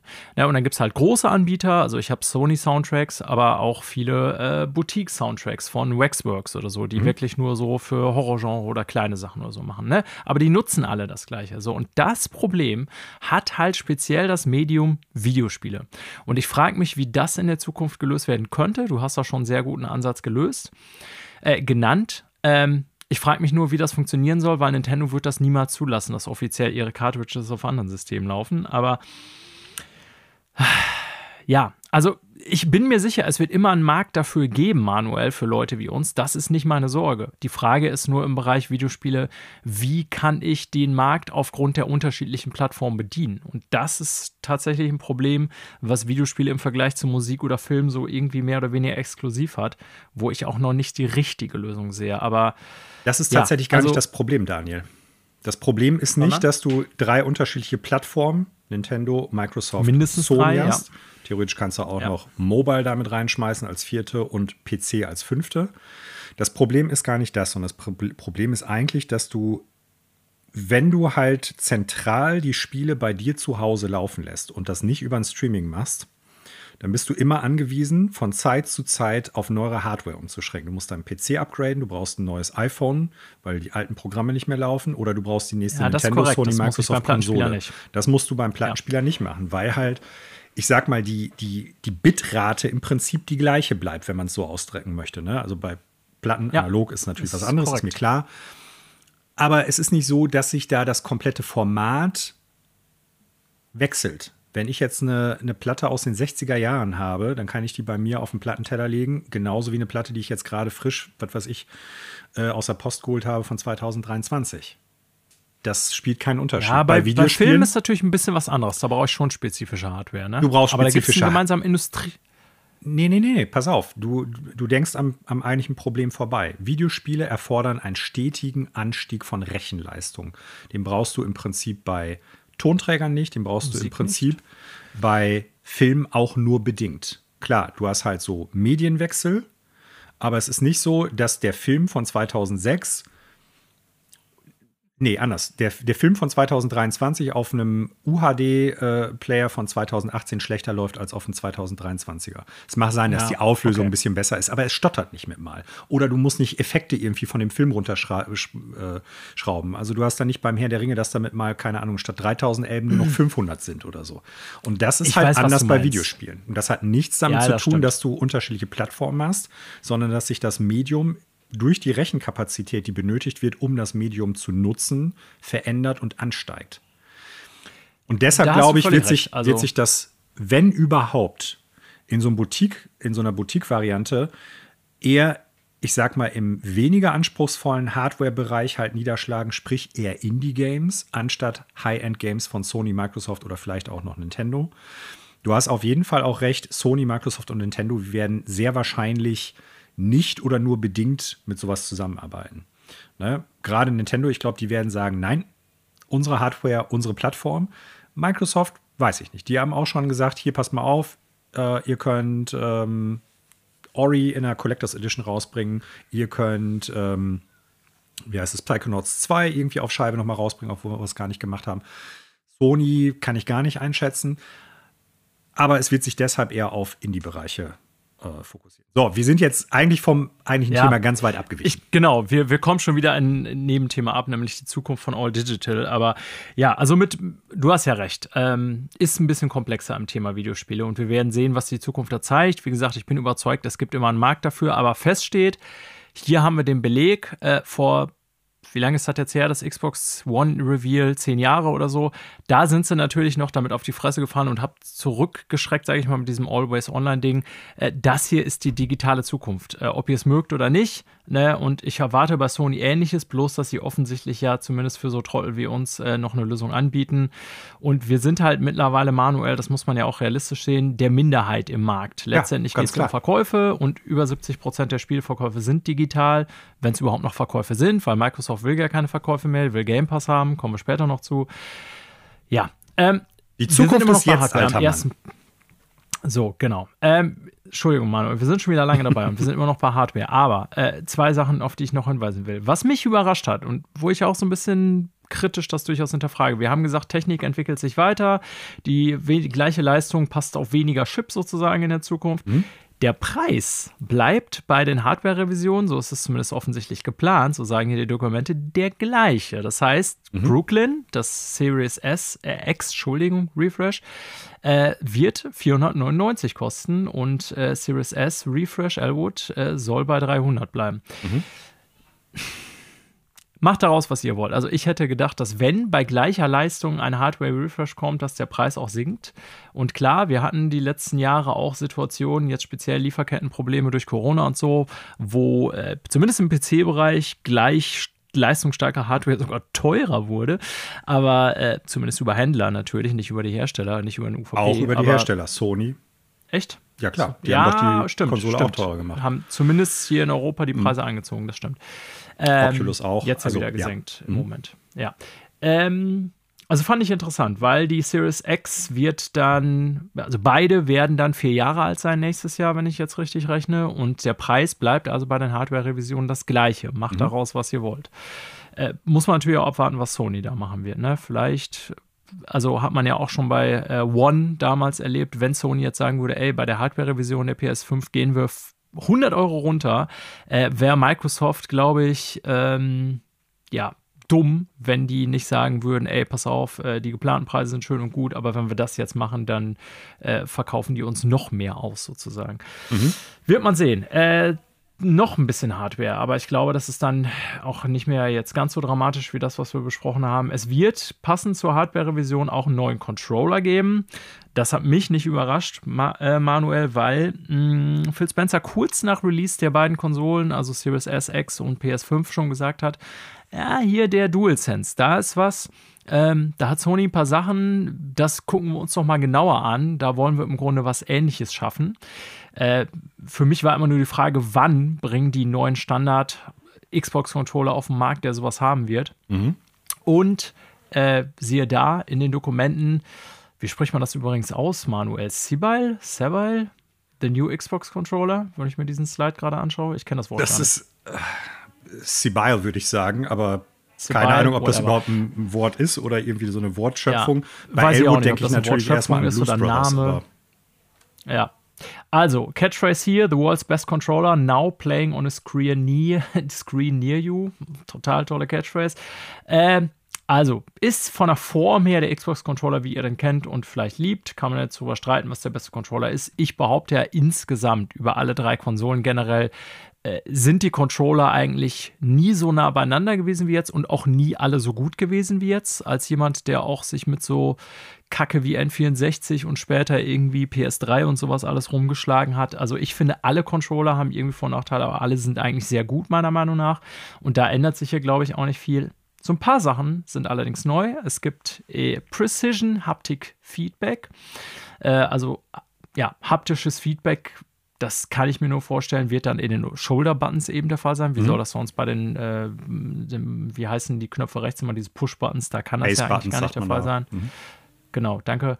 Und ein äh, Accelerometer, also eine ähm, Bewegungserkennung, so sage ich es jetzt mal so in, ähm, glaube ich, Ja. zusammengefasst, Mhm. äh, sind neue Features dieses neuen Xbox-Controllers. Natürlich auch irgendwie neue Bluetooth-Versionen, pipapo und irgendwie bessere Cloud-Anbindung so, oder direkte Cloud-Anbindung, dass ihr auch über äh, euer Telefon direkt in die Xbox Cloud springen könnt, um damit den Controller händisch äh, Spiele spielen zu können über Game Pass und so weiter. Aber die beiden entscheidenden Features sind ja eigentlich schon die, die man sich äh, ja quasi vom anderen Controllern, die das natürlich auch schon hatten. So Nintendo ist ja bekannt dafür, dass sie ihre Gyro-Funktion gerne nutzen. Der Pro-Controller hat das ja auch, dass man dann bei Tears, to, Tears of the Kingdom so ein bisschen damit zielen kann, wenn man seinen Bogen aktiviert hat oder so. Ne? Ähm, und eben vor allen Dingen das haptische Feedback, was ja viele zum Beispiel bei den äh, DualSense so geil finden, im Sinne von, dass wenn ich ein Racing-Game spiele, dass ich da den Druckwiderstand der Bremse oder so merken kann oder so. Ist natürlich je nachdem, wie es implementiert ist in die Games. Aber offensichtlich wird das der neue Microsoft-Controller haben, der dann auch nächstes Jahr natürlich für alle äh, verfügbar auf den Markt kommt. Also sprich, wenn die beiden Konsolen raus sind, kann ich den natürlich auch einfach so kaufen. Also ich glaube, dass du da ein bisschen auf der falschen Fährte bist, muss ich ganz ehrlich sagen. Also Ja, dann hast- äh, sag hast- mir, wo ich falsch liege. Ja, also ich glaube, dass tatsächlich diese Internetanbindung das größte neue Ding ist. Also es ist nicht neu per Meinst se, du? ja, weil das ist halt so ein bisschen so Also die Stadia-Funktion quasi, Genau. meinst du, wird das große Ding. Okay. ja. Für die Zukunft magst du recht haben, aber Genau. ich glaube, im Moment ist die Cloud-Software-Nutzung noch zu gering, als dass das eine große Rolle spielt. Aber ja, in zehn Jahren mag das anders sein. Ja, aber dafür ist der Controller, da- äh, der, der Controller dann schon im Endeffekt zukunftstauglich. Schon gerüstet. Ja. Genau. Ja. Okay, kann ich mich mit meiner Einschätzung irren? Ich habe jetzt natürlich vor allen Dingen an den. Für äh, uns beide spielt das kaum eine Rolle. Aber ich glaube, so Bisher nicht, betrachtet, Zukunft, ja. Wenn man sich so anguckt, wovon wir beide ja ausgehen, was deren lang, also langes Ziel ist, äh, langfristiges Ziel, sorry, dann ist das das große Ding für den Controller. Das andere ist für uns zwar schick recht. und nett, aber Plattformagnostik, dafür ist das dann zukunftstauglich. Ja. Du hast ja recht. Vielleicht noch ganz kurz: äh, Elwood, also die neue Series S, soll im August anscheinend schon rauskommen. So bisher die Planung zumindest da laut Microsoft. Und Brooklyn, die Series X-Version im Oktober erst. Fand ich auch interessant, zeitversetzt.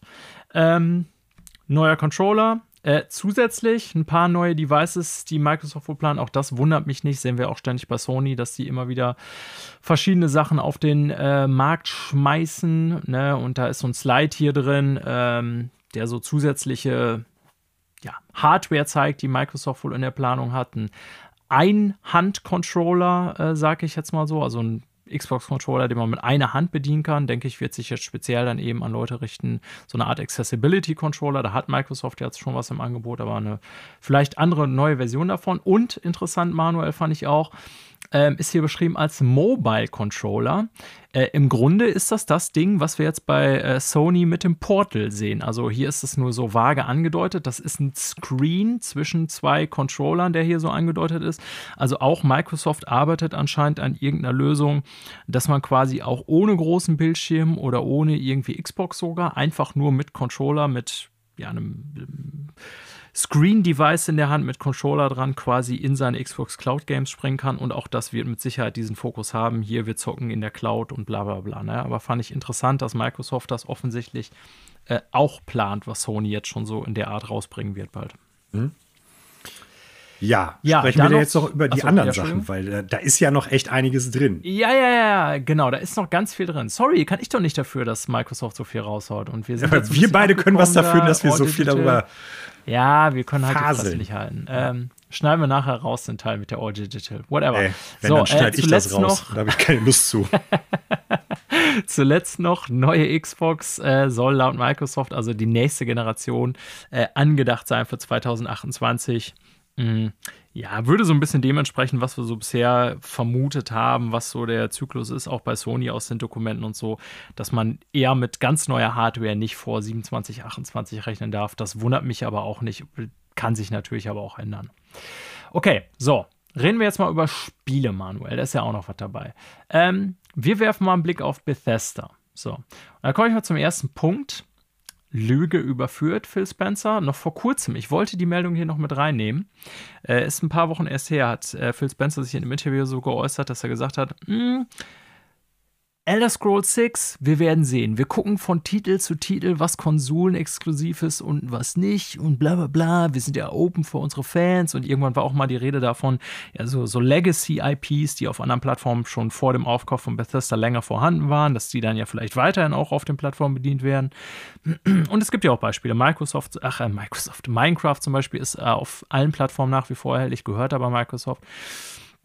Bei Bethesda war mir aber immer klar, ähm, der labert Bullshit. So, ne? Das war für mich von Anfang an klar, dass die große Bethesda-Titel als Exklusivtitel und das haben die E-Mails, die wir in den letzten Monaten, äh, Jahren ja mittlerweile auch schon lesen durften, interne ist ja schon mehrfach was geleakt, auch gesehen, dass es untereinander einen Austausch gab der Bosse, das ganz klar war, so, ey, wir dürfen das nicht sagen, aber äh, auf jeden Fall wird natürlich Starfield exklusiv sein und Redfall auch. Und äh, so sagen die Dokumente hier, auch Elder Scrolls 6, wer hätte es gedacht, wenn auch immer das rauskommen wird, 2030 ich oder so, gedacht. Wird, wird ein Xbox. Echt? Ja, also habe ich hier im Podcast damals schon gesagt, als wir darüber gesprochen Ach, stimmt, haben. Stimmt, stimmt, stimmt. Ich erinnere mich. Dass die ja. aufgekauft werden. Da hatten, ich glaube, Marco und du, ihr wart beide im Podcast und dann gab es so ein bisschen die Frage: Ja, ey, so ein großer Titel, ey. Und ich habe sofort gesagt: Ey, du gibst nicht so viel Geld für solche Studios und solche Marken aus, wenn du nicht sagst, das ist exklusiv für uns und für den Game Pass. Ja. Äh, und das mal, wird auch äh, langfristig bei Activision Blizzard so sein, wenn die die kaufen. Das wird auch da so sein. Und nochmal, äh, ich kritisiere da nur den Bullshit, den der in der Öffentlichkeit Keine erzählt. Frage, gebe ich so, dir recht. Aber ja. äh, PR-Bullshit, ja. Ähm, ich kritisiere bei dem Typen nicht, dass er seinen Job macht, sprich Microsoft zu möglichst großen Gewinnen zu verhelfen. Das ist nun mal sein Job. Ich mag nur nicht an dem Vogel, dass der immer so auf irgendwie äh, cooler Gamer-Bro macht und wir lieben ja auch die anderen, aber im Grunde verhält sich Microsoft natürlich wie jede große Firma, also quasi wie ein Monopolist. So, ne? Also wollen sie am liebsten sein, sind sie natürlich nicht, aber also Elder Scrolls 6 wird natürlich äh, exklusiv sein, konnten wir uns vielleicht schon denken. Interessanter wird es vielleicht noch manuell, weil das waren Sachen, die sind bisher nicht an die Öffentlichkeit geraten. Es gibt noch Remakes von alten Bethesda Games, die offensichtlich in der Mache sind. Äh, nämlich Elder Scrolls 4, Oblivion und Fallout 3, also mhm. jeweils die vorletzte Generation der beiden großen Bethesda-Reihen, interessanterweise. Und an sich muss ich sagen, also ich halte erstmal fast alles, was hier steht, für glaubhaft. Äh, dementsprechend glaube ich auch, dass es diese Planung gibt oder gab. Äh, aber laut Plan hier hätte zum Beispiel eigentlich äh, das Oblivion Remake, wenn ich das richtig sehe, schon rauskommen sollen. Das hatten sie wohl eigentlich für letztes Jahr eingeplant. Jetzt wissen wir natürlich, alle Spieleentwicklung ist kompliziert und es kann sich viel ändern. Und es heißt natürlich auch nicht, dass nicht so ein Projekt noch irgendwie abgesägt werden kann, wenn es scheiße läuft. Das haben wir irgendwie bei ganz vielen, auch größeren Projekten schon erlebt. Wir bleiben noch mal bei den Remakes. Wir haben ja gleich noch äh, Fortsetzung von Teilen, die wir lieben aus der Bethesda-Reihe. Aber äh, hältst du es realistisch, dass Fallout 3 und Elder Scrolls 4, dass das tatsächlich, auch wenn das Datum hier nicht mehr stimmt, dass das noch kommt, Remakes? Ja, klar. Also es gab ja. Gerüchte zu beiden auch schon. Echt? Ja, vorher. Dann ist das in meinem. Also ich kann mich schwach erinnern, dass es zu Oblivion mal was gab, aber Fallout was, 3 habe ich überhaupt nicht in Erinnerung. Was jetzt im Endeffekt noch nichts heißt, so, ne? Auch da, ich meine, nee. Du hast eben schon gesagt, das sollte letztes Jahr schon rauskommen. Wir dürfen nicht vergessen, nicht alles, was da drin steht, ist taufrisch sondern das sind teilweise Dokumente, die schon vier Jahre alt sind, genau. die da verarbeitet sind Sagt oder drin auftauchen. Auch. Und das war vor, bevor Phil Spencer sein Statement auch rausgehauen hatte. Der hat sich ja über Twitter, ich werde es nicht Ex nennen, geäußert. Ähm, das war vorher schon klar.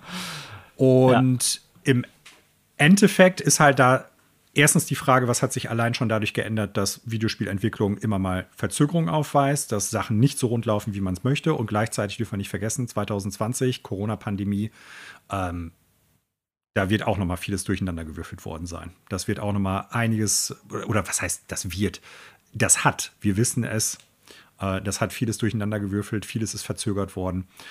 Ähm, dass das nicht mehr haltbar ist, zusammen mit vielen anderen Spielen, die da noch mal genannt worden sind. Ich glaube, dass da irgendwas in der Entwicklung ist, auf jeden Fall, ja. Ja, also Zeitplan ist immer noch so eine Sache in Spieleentwicklung, aber äh, fand ich ganz interessant, wie gesagt, dass die jeweils die vorletzte Version nehmen. Kommen wir jetzt aber vielleicht zum noch interessanteren, nämlich neue Titel, die aus dem Hause Bethesda kommen sollen. Und ich glaube, auch da könnte sich das eine oder andere geändert haben, aber trotzdem fand ich das sehr interessant. Dishonored 3 manuell, für mhm. uns natürlich das ganz große Ding von ja. Arcane. Ein Ghostwire Tokyo Sequel äh, diverse DLCs, Expansions für, ja, ESO ist eh klar, aber auch Starfield wird hier genannt, ne? wundert mich jetzt vielleicht auch nicht. Äh, Doom wird hier auch nochmal explizit genannt. Ähm, Dishonored 3, gehen wir mal dazu zurück. Das ist ja das dicke Ding. Als ich das gehört habe, habe ich mich natürlich erstmal sehr gefreut. Mhm. Dann dachte ich so aber, hm, ich weiß, anderes Studio, aber ist Arcane jetzt nach dem Flop von Redfall sozusagen, wird da noch so grünes Licht gegeben für Projekte, wie man sich gedacht hat? Weil das war tatsächlich so ein Fall, wo ich gedacht habe, naja, das wird mit Sicherheit mal der Plan gewesen sein, Dishonored 3 zu machen, mhm. auch garantiert dann wieder Exklusivtitel. Äh, ich frage mich nur, ob das vielleicht so ein Ding ist, ähm, dass Arcane jetzt, auch wenn es jetzt nur eins der Arcane-Studios speziell betroffen hat mit Redfall, mittlerweile so in Trouble sind oder vielleicht auch so in der Gunst bei Xbox Studios gesunken sind, dass man guckt, ey, Dishonored 1 und 2 haben sich auch nicht wahnsinnig viel verkauft. Wir gucken mal lieber genauer hin, was ihr macht. Mich würde es natürlich freuen, aber keine Ahnung, da hatte ich so meine Zweifel jetzt nach Redfall, mhm. muss ich sagen, ob das noch kommt. Ich glaube, das kommt auf jeden Fall. Weil ich vermute, wenn Redfall wirklich negative Auswirkungen haben sollte oder vielleicht auch schon hat, man hat ja jetzt schon länger nichts mehr von äh, Arcane Austin gehört, dann wird das, glaube ich, erstmal nur das Studio betreffen.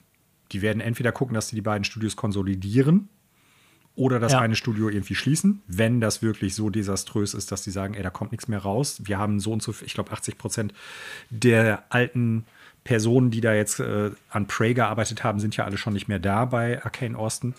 Ich glaube nicht, dass die Arcane generell dicht machen im Sinne von, wir schließen beide Studios, Lyon und Austin.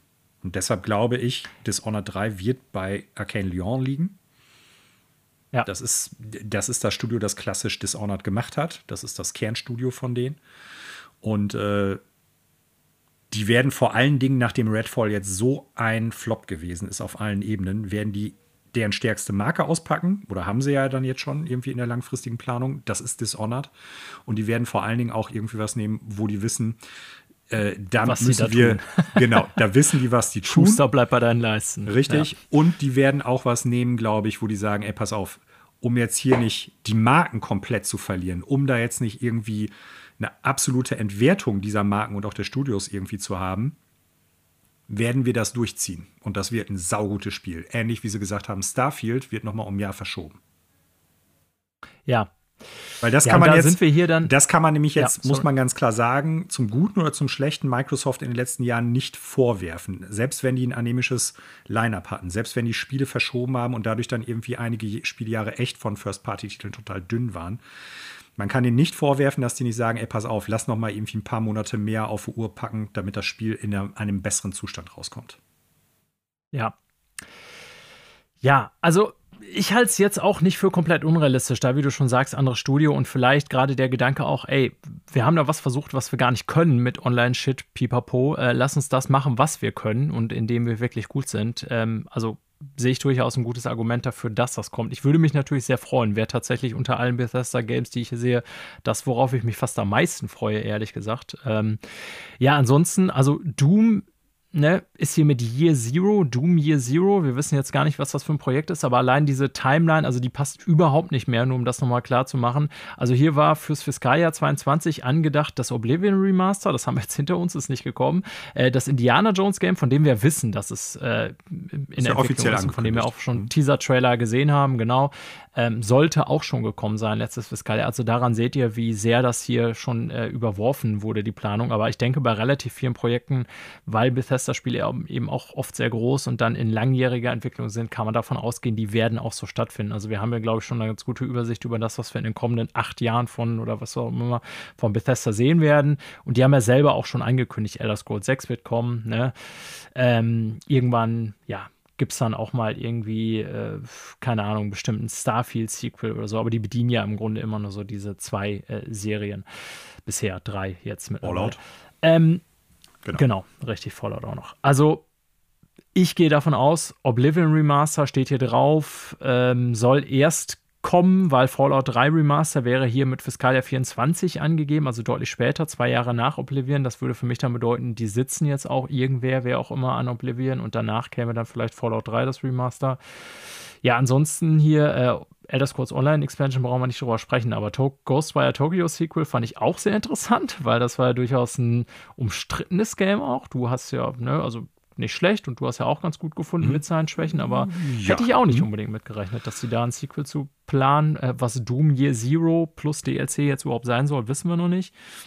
Weil Year Zero klingt auch nach mich fast für so ein Back to the Basics, aber keine Ahnung, da können wir nur spekulieren. Ja, also Ghostwire Tokyo ja. ist halt die Frage, wann die diese Liste geplant haben. Ne? Also war das Richtig. bevor oder nachdem das Spiel rausgekommen ist?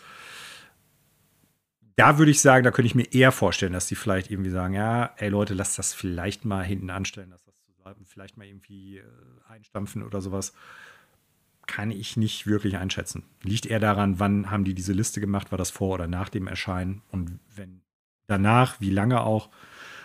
Ich glaube, dass das Basisspiel durchaus Potenzial hat, ein gutes First-Person-Spiel zu sein. Ich sage jetzt bewusst nicht Shooter, weil das eine Schwäche des Spiels ist. Da lässt sich einiges noch rausholen, aber die müssen halt fundamental, würde ich, einige Gameplay-Aspekte ändern. Ja. Ja, ich glaube, wir kommen mal zum Punkt äh, Content, sonstiges, Game Pass. Wie habe ich das vorhin genannt? Weiß ich jetzt selber gar nicht mehr. ähm, da waren so ein paar interessante Sachen drin. Oder fangen wir, doch genau, fangen wir mit Game Pass an. Die große Nintendo-Sache kommen wir gleich auch noch zu. Das hatte ich noch im Kopf, genau.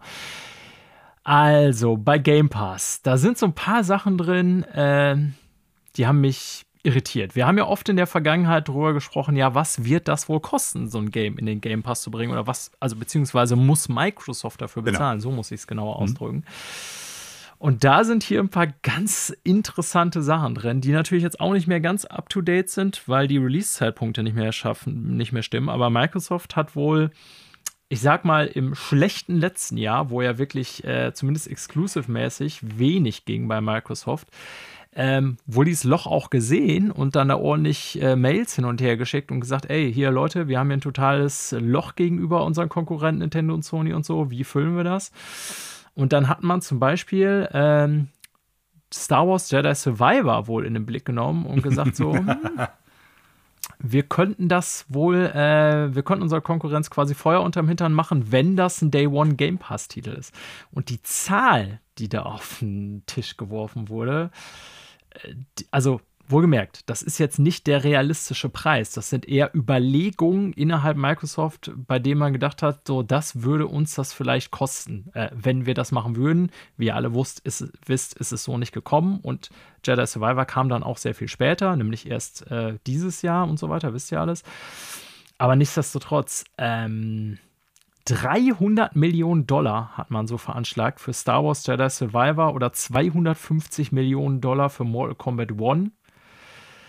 Bis zu 5 Millionen Dollar für Return to Monkey Island als Game Pass-Zugänge. Und da habe ich, also ich würde gern mal, ich sag mal, wenn das möglich wäre, eine Gesamtübersicht der Game Pass-Kosten für Lizenzen sehen. Ich glaube, die sind noch viel astronomischer, als wir das denken. Und ich bleibe deswegen bei der Behauptung, das Ding ist maximal subventioniert, kann niemals kostentragend sein, weil alleine, dass die Zahl im Raum steht, 300 Millionen Dollar für Star Wars Jedi Survivor Game Pass Day One, ich, also hättest du mich mm, vorher gefragt, ey, ja. schmeiß mal eine Zahl in den Raum. Äh, ja. Es ist ja nochmal, das sind nur Überlegungen, keine Verträge hier, keine realistischen oder so. Ne? Und natürlich muss dann Microsoft auch von Titel zu Titel gucken, ja, was ist denn die Marktkapazität des Spiels und so weiter und so fort. Interessanterweise haben sie Baldur's Gate 3 total unterschätzt. Äh, und das so als irgendwie ähm, Second Wave Stadia RPG oder wie heißt das hier oder so betitelt. Ja, und mit also im Prinzip fünfte, Millionen sechste Dollar, Wahl so ungefähr. Mhm. Genau, 5 Millionen Dollar für Game Pass veranschlagt, wo das jetzt der Ultra-Hit geworden ist und äh, alle ja. drüber lustig machen, wie Microsoft das unterbewertet hat. Whatever, also nochmal. Ähm, finde ich relativ crazy, was hier für Zahlen in den Raum geschmissen werden. Ne? Und auch wie unterschiedlich die sind. Also, wo gesagt, Baldur's Gate 3, 5 Millionen Dollar. Gotham Knights, 50 Millionen Dollar.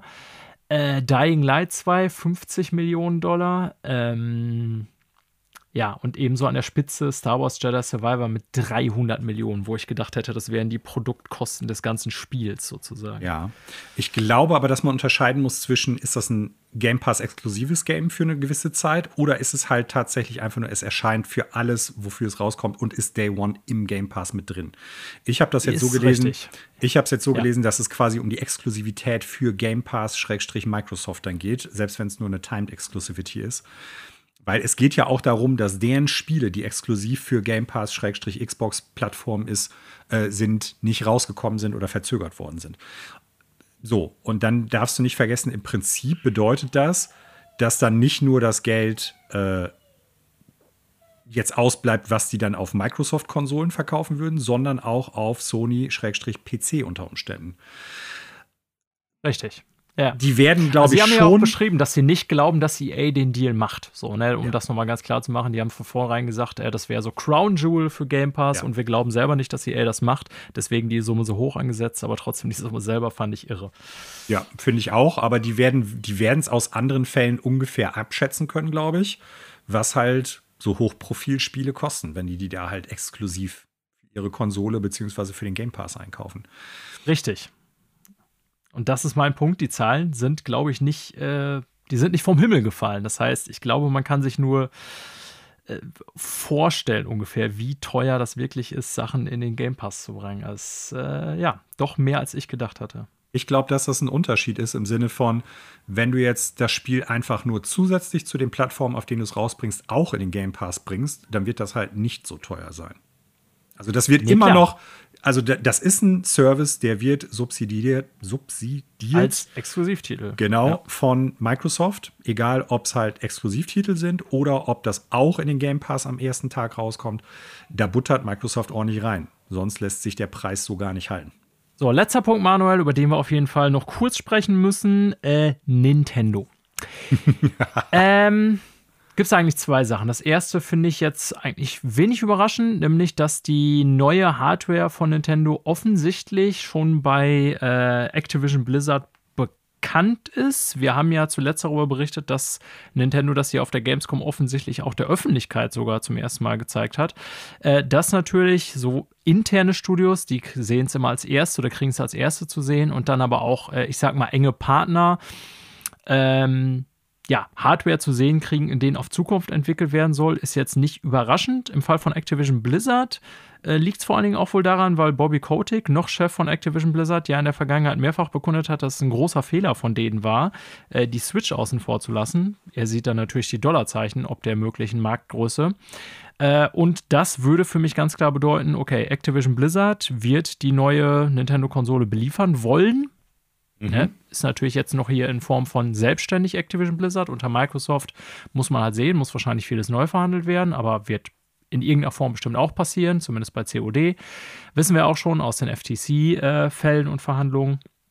Ja, aber offensichtlich ist es wohl so, ähm, die Hardware kommt und einige haben sie schon gesehen, wie unser Freund Bobby zum Beispiel. Ja, und es gibt auch schon Hinweise darauf, in welchem Hardware-Bereich beziehungsweise Rechenleistung das Ding zu finden sein wird. Äh, hilf mir auf die Sprünge. Habe ich was übersehen? Ja, also es gab, es gab Teile der Nachrichten oder der, des Dokuments, die halt nicht geschwärzt waren, wo klar ist, dass die, das Activision Blizzard davon ausgehen, dass es durchaus leichter sein wird, jetzt da Spiele drauf zu packen, als bei der originalen ja, Switch auch, weil es halt ja. äh, näher an der PlayStation 4 und Xbox One sitzen wird. So, und dann kann man sich natürlich jetzt überlegen, was kann man da daraus stricken und was heißt das? Ne? Bedeutet das, das ist mehr als eine PlayStation 4 und Xbox One? Ist das näher von der, also ich sag mal, ist das da drüber, aber trotzdem noch näher daran als an der PlayStation 5 und der Xbox Series X? Oder ist es halt darunter? Das weiß man nicht genau, aber es muss sich in diesem Rahmen handeln. Und äh, es macht ja auch Sinn, wenn wir davon ausgehen, dass es wieder ein Handheld ist dass das jetzt keine PlayStation 5 oder Series X Kapazitäten haben wird. Okay, so von der, meinst du das. Von der okay, rohen Rechenleistung. Ich hm. dachte, ob ich jetzt Specs übersehen hätte, die hergelegt wurden, aber die stehen da noch nicht konkret im Vergleich. So, genau. ja, okay, alles klar. Äh, ja, stimmt, ist ein guter Hinweis. Hatte ich so gar nicht drüber nachgedacht, aber damit man so noch. Also, mich hätte es aber auch gewundert, falls das eher Richtung äh, PS5 oder sowas geht. Also, ich erwarte da im Grunde sowas wie, ja, eine Standard PS4 vielleicht so im Bestfall, aber ja. keine Ahnung. Oder Xbox One. Hm. Genau, ja. So. Die nächste Meldung ist eigentlich eher eine Nicht-Meldung, also nein, nicht Entschuldigung, die nächste Meldung, der letzte Teil aus dem großen, wir reden jetzt schon fast eine Stunde drüber, es ist das große Thema der Woche.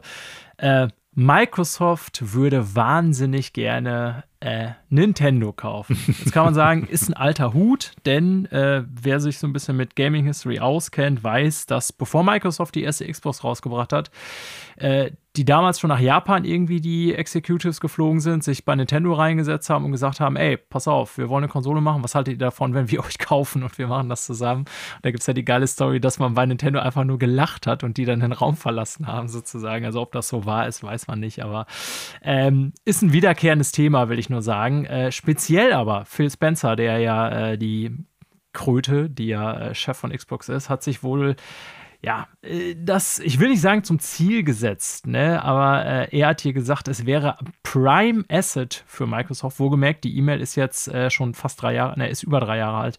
Äh, Juni 2020 war das, also noch bevor irgendwie ähm, das überhaupt verkündet wurde mit Activision Blizzard, obwohl die internen Daten auch schon klar machen, die E-Mail-Austausche und so, dass das zu dem Zeitpunkt schon Verhandlungen alle anliefen, so langsam. Das dauert ja mal alles sehr lange, bis sowas klar oder marktreif wird.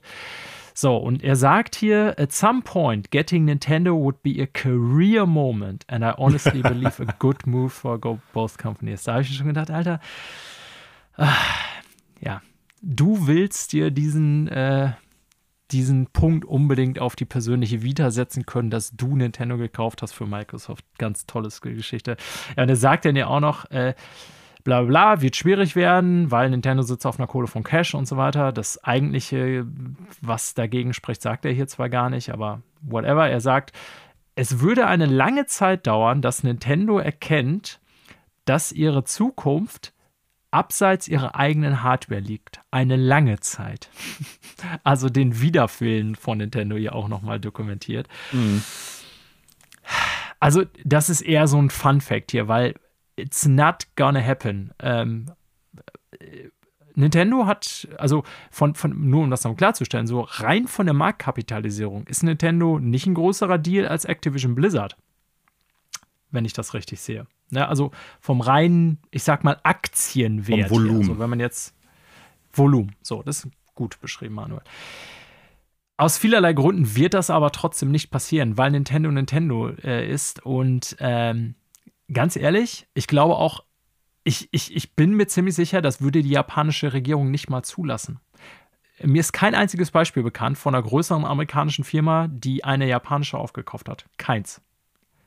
Also ich ähm, kann da nichts zu sagen, weil ich mich damit nicht auskenne. Kann sein, dass es das da gibt, aber ich glaube, wir haben es früher schon mal gesagt, also sehr protektionistisch, was das betrifft.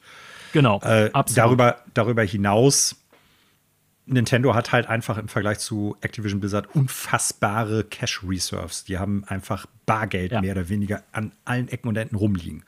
So, und da könnte dann halt Micro, äh, könnte Nintendo einfach auch die Aktienpreise der ausstehenden Aktien ziemlich in die Höhe schnellen lassen und könnte einfach sagen, hier, wir sind vielleicht nur 55 Milliarden wert. Nur ist auch schon gut.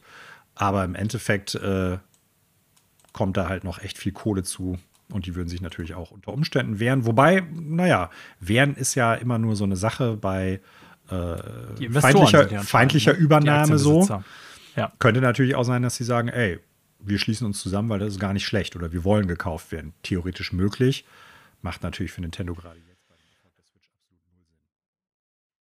Klar, also letztendlich schmeißt du genug Geld auf den Markt. Äh, Investoren folgen immer dem Geld, ne? Und dann die äh, Aktienbesitzer, ähm, wer die Aktien abgibt, also anders gesagt, diejenigen, die die Aktien besitzen, besitzen auch die Firma. So, und da kannst du immer sagen, das ist ja im Grunde auch schon bei Activision Blizzard so, dass die weit über Wert bezahlt werden. Und dann natürlich sagen, ja, hier, Buyout, let's go. Wird bei ja, wobei du, passieren. Aber, du darfst ähm, natürlich nicht vergessen, dass nicht alle Aktien in öffentlicher Hand sind. Im, also öffentlich ist jetzt der falsche Ausdruck, nee, aber genau. in, das ist ja also die Frage, wer von hat Außenstehenden die Aktien gehalten ja. werden. So und bei genau. Activision Blizzard ist das ja per se auch nicht automatisch so. Das heißt, die Firma muss bezahlt werden und alle ausstehenden Aktien, um man da, äh, um da dran zu kommen, müssen dann auch aufgekauft werden. Deshalb wurden dann ja auch Angebote ausgefeilt, was man dann halt irgendwie dafür aufrufen würde, die ja auch weit über dem Wert der jeweiligen Aktien waren, damit halt nicht andere Leute auf den Geschmack kommen und sagen, hey, pass mal auf, ich treibe meine Aktien in die Höhe, indem ich auch versuche, Aktien noch aufzukaufen. So. Ja. Ja.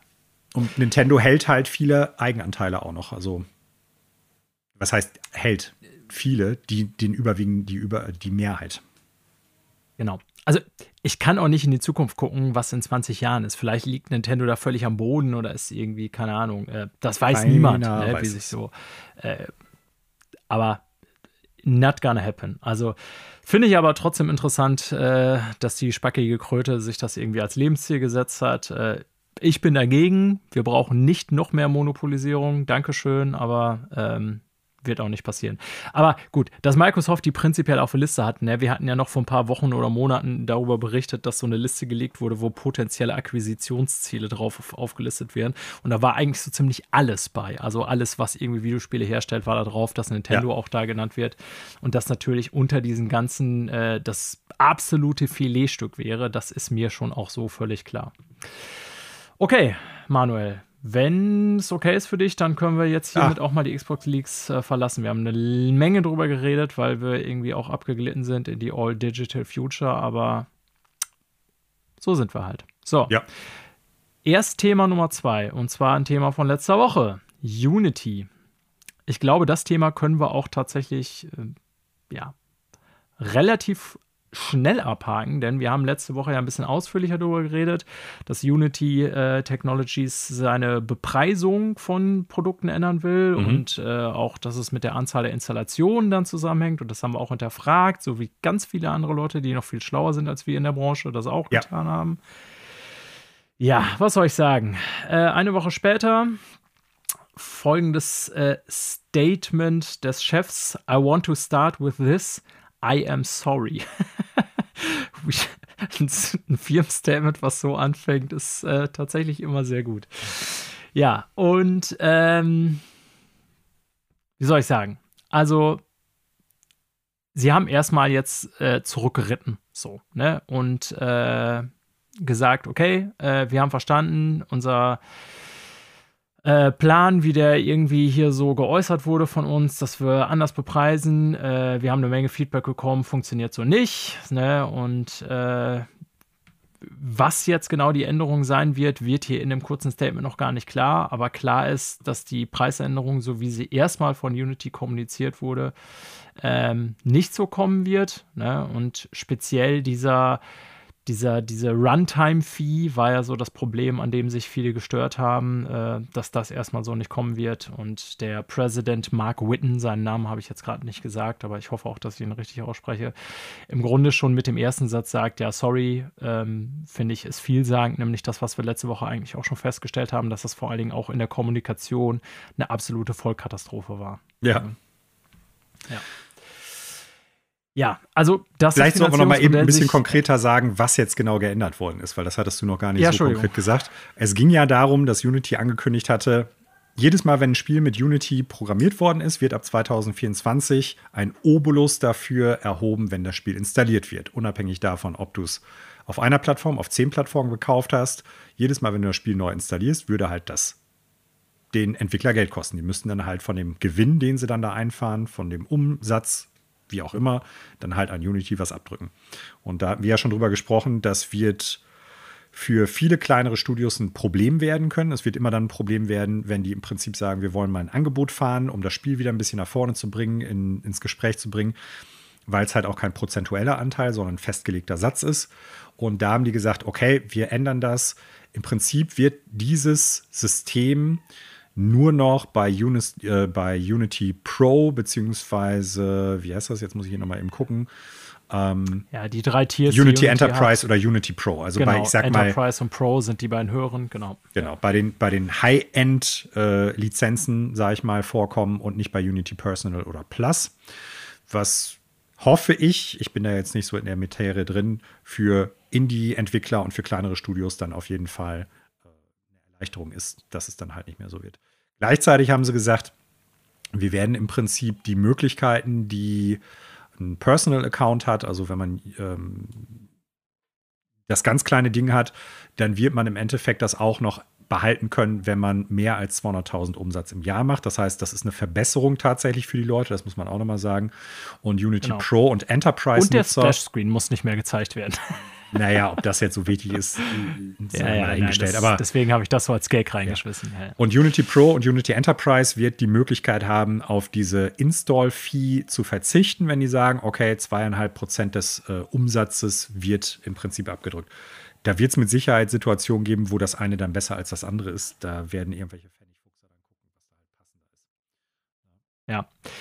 Ähm, Vielleicht auch noch, also ne, da du jetzt schon in den Inhalten bist, was hat sich geändert? Ein Streitpunkt, der letzte Woche so ein bisschen auch offen oder unklar war, wo wir schon bezweifelt haben, dass das überhaupt möglich ist rechtlich, ist die retroaktive Änderung der Bedingungen. Ja, das heißt, äh, Spiele, die schon mit Unity entwickelt wurden und released sind, dass darauf diese neue ähm, Policy angewendet werden kann. Also sprich, die Leute im Grunde nachzahlen müssen, wenn jetzt ihr Spiel extrem erfolgreich war oder extrem viele Downloads hatte.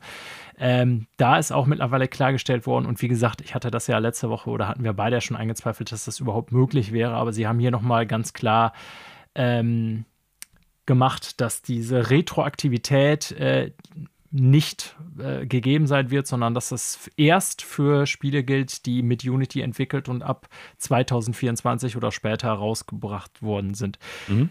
Wohlgemerkt, also es, alleine daran zeigt sich ja, wie blöd und wie blöd kommuniziert diese Pläne auch waren. Das war ja so gedacht, aber ich, wir haben uns ja beide schon die Frage gestellt, wie soll man das bitte rechtlich durchsetzen, dass so äh, Nutzungsbedingungen im Nachhinein geändert werden. Also äh, hätte ich mir jetzt noch nicht vorstellen können, aber sie haben hier gleich mal den Dampf ein bisschen rausgenommen und gesagt, okay, äh, nur für Spiele, die jetzt noch etwas in der Zukunft liegen, also auch so ein bisschen den Punkt entschärft. Und ähm, ja, also ist eine typische äh, haben wir nicht genug drüber nachgedacht. Äh, Feedback war eindeutig Reaktion, glaube ich. Oder äh, wir mussten unseren eigenen Arsch retten. So könnte man das vielleicht auch hier, diese Operation betiteln. Ja. Ich weiß nicht, ob du das mitgekriegt hast. Die Terraria-Leute, das Studio, ich weiß jetzt gar nicht, welches das ist, die haben ja irgendwie 100.000 Dollar, glaube ich, an äh, so eine andere Engine, Godot und noch eine andere Engine, deren Name mir jetzt nicht einfällt, gespendet und haben sich natürlich auch im Internet ziemlich darüber ausgelassen, weil die gesagt haben, ja, ey, äh, warum sollten wir dann nicht irgendwie eine andere Engine supporten, die vielleicht auch irgendwie als Alternative zu Unity oder äh, Unreal gut funktionieren kann oder da vielleicht auch irgendwie als Marktbewerber in Zukunft in Frage kommt. Ja. Okay. Ähm, Nächste Meldung, wir gehen noch mal kurz zurück zu Microsoft bzw. Activision Blizzard, dem möglichen Aufkauf. Hätte ich vielleicht auch direkt anschließen können, aber manuell habe ich jetzt übersehen. Da gibt es noch ein kurzes Update, müssen wir, glaube ich, nicht allzu lange drüber sprechen. Wir hatten ja nämlich vor kurzem darüber berichtet, ich will nicht immer auf alte Folgen beziehen, aber es geht ja immer noch in den USA, äh, nicht USA, Entschuldigung, in Großbritannien um den Rechtsstreit, weil die CMA hat ja bisher ein rechtsgültiges äh, Urteil abgegeben und gesagt, nee, äh, kann hier in unserem Markt nicht stattfinden. Äh, und die Hauptbedenken waren eben die, ich sag mal, quasi Monopolstellung, die Microsoft im äh, Cloud-Gaming-Bereich hat. Und die Lösung dessen, hatten wir ja vor kurzem mit Conan besprochen, besteht ja aus Sicht von Microsoft darin zu sagen, okay, ähm, die Cloud Gaming Rechte für äh, Titel des Kataloges Activision, Blizzard, so müsste es glaube ich richtig heißen, King oder wie auch immer, äh, werden extern vergeben und zwar an Ubisoft. Ubisoft als Retter des Deals. Das hatten wir schon als mögliche äh, Lösung hier präsentiert. Und offensichtlich, so die Meldung diese Woche, ähm, ist die CMA tatsächlich bereit, sich auf äh, ja, diesen, diese Entwicklung einzu, äh, auf, auf, auf diesen Deal einzugehen, sozusagen. Ähm, und noch ist das Ganze nicht rechtsgültig, endgültig abgeschlossen. Das ist am 6. Oktober, wenn ich das jetzt richtig sehe, die finale Entscheidung. Aber ähm, die CMA hat in einem Statement wohl angedeutet, dass ja, sie das wohlwollend bewerten, so will ich das jetzt mal hier ins Deutsche übersetzen, dass Microsoft äh, die Schritte in die richtige Richtung machen. Also ich gehe jetzt mal so, ist jetzt als Marktfremder und nicht Wettbewerbshüter-Experte oder so, gehe mal erstmal davon aus, dass das am 6. Oktober wahrscheinlich dann zugunsten Microsoft gekippt wird. Das Urteil würde ich mal so vermuten. Ja, gehe ich auch von aus. Okay, nächste Meldung. Die wird nochmal ein bisschen größer, Manuel. Also beziehungsweise es sind eigentlich mehrere Aspekte deswegen größer. Ist jetzt nicht ganz so ein Riesenthema wie Microsoft, jetzt gerade der dicke äh, Leak, aber wir müssen nochmal über Embracer reden. ja, ja, was soll ich sagen? Ja, ist ja so. Also, Embracer, äh, das Riesenkonglomerat aus Schweden, die in den letzten Jahren, Jahrzehnten, nein, Jahren, Entschuldigung, Jahren. Jahrzehnten, was erzähle ich für einen Schwachsinn, Jahren, äh, quasi unfassbar viel an Entertainment aufgekauft haben, sowohl IPs, auch Studios und Publisher und so weiter. Äh, viel im Bereich Videospiele, aber eben auch im Bereich äh, Brett und Spiele oder Comics und so weiter und so fort. Müssen den Rotstift ansetzen. Wir haben zuletzt schon über die Werde-Studio-Schließung gesprochen. Wir haben darüber gesprochen, dass Gearbox eventuell wieder veräußert werden soll, was sie ja sogar noch vor relativ kurzer Zeit neu aufgekauft hatten, als bis dahin unabhängiges Studio.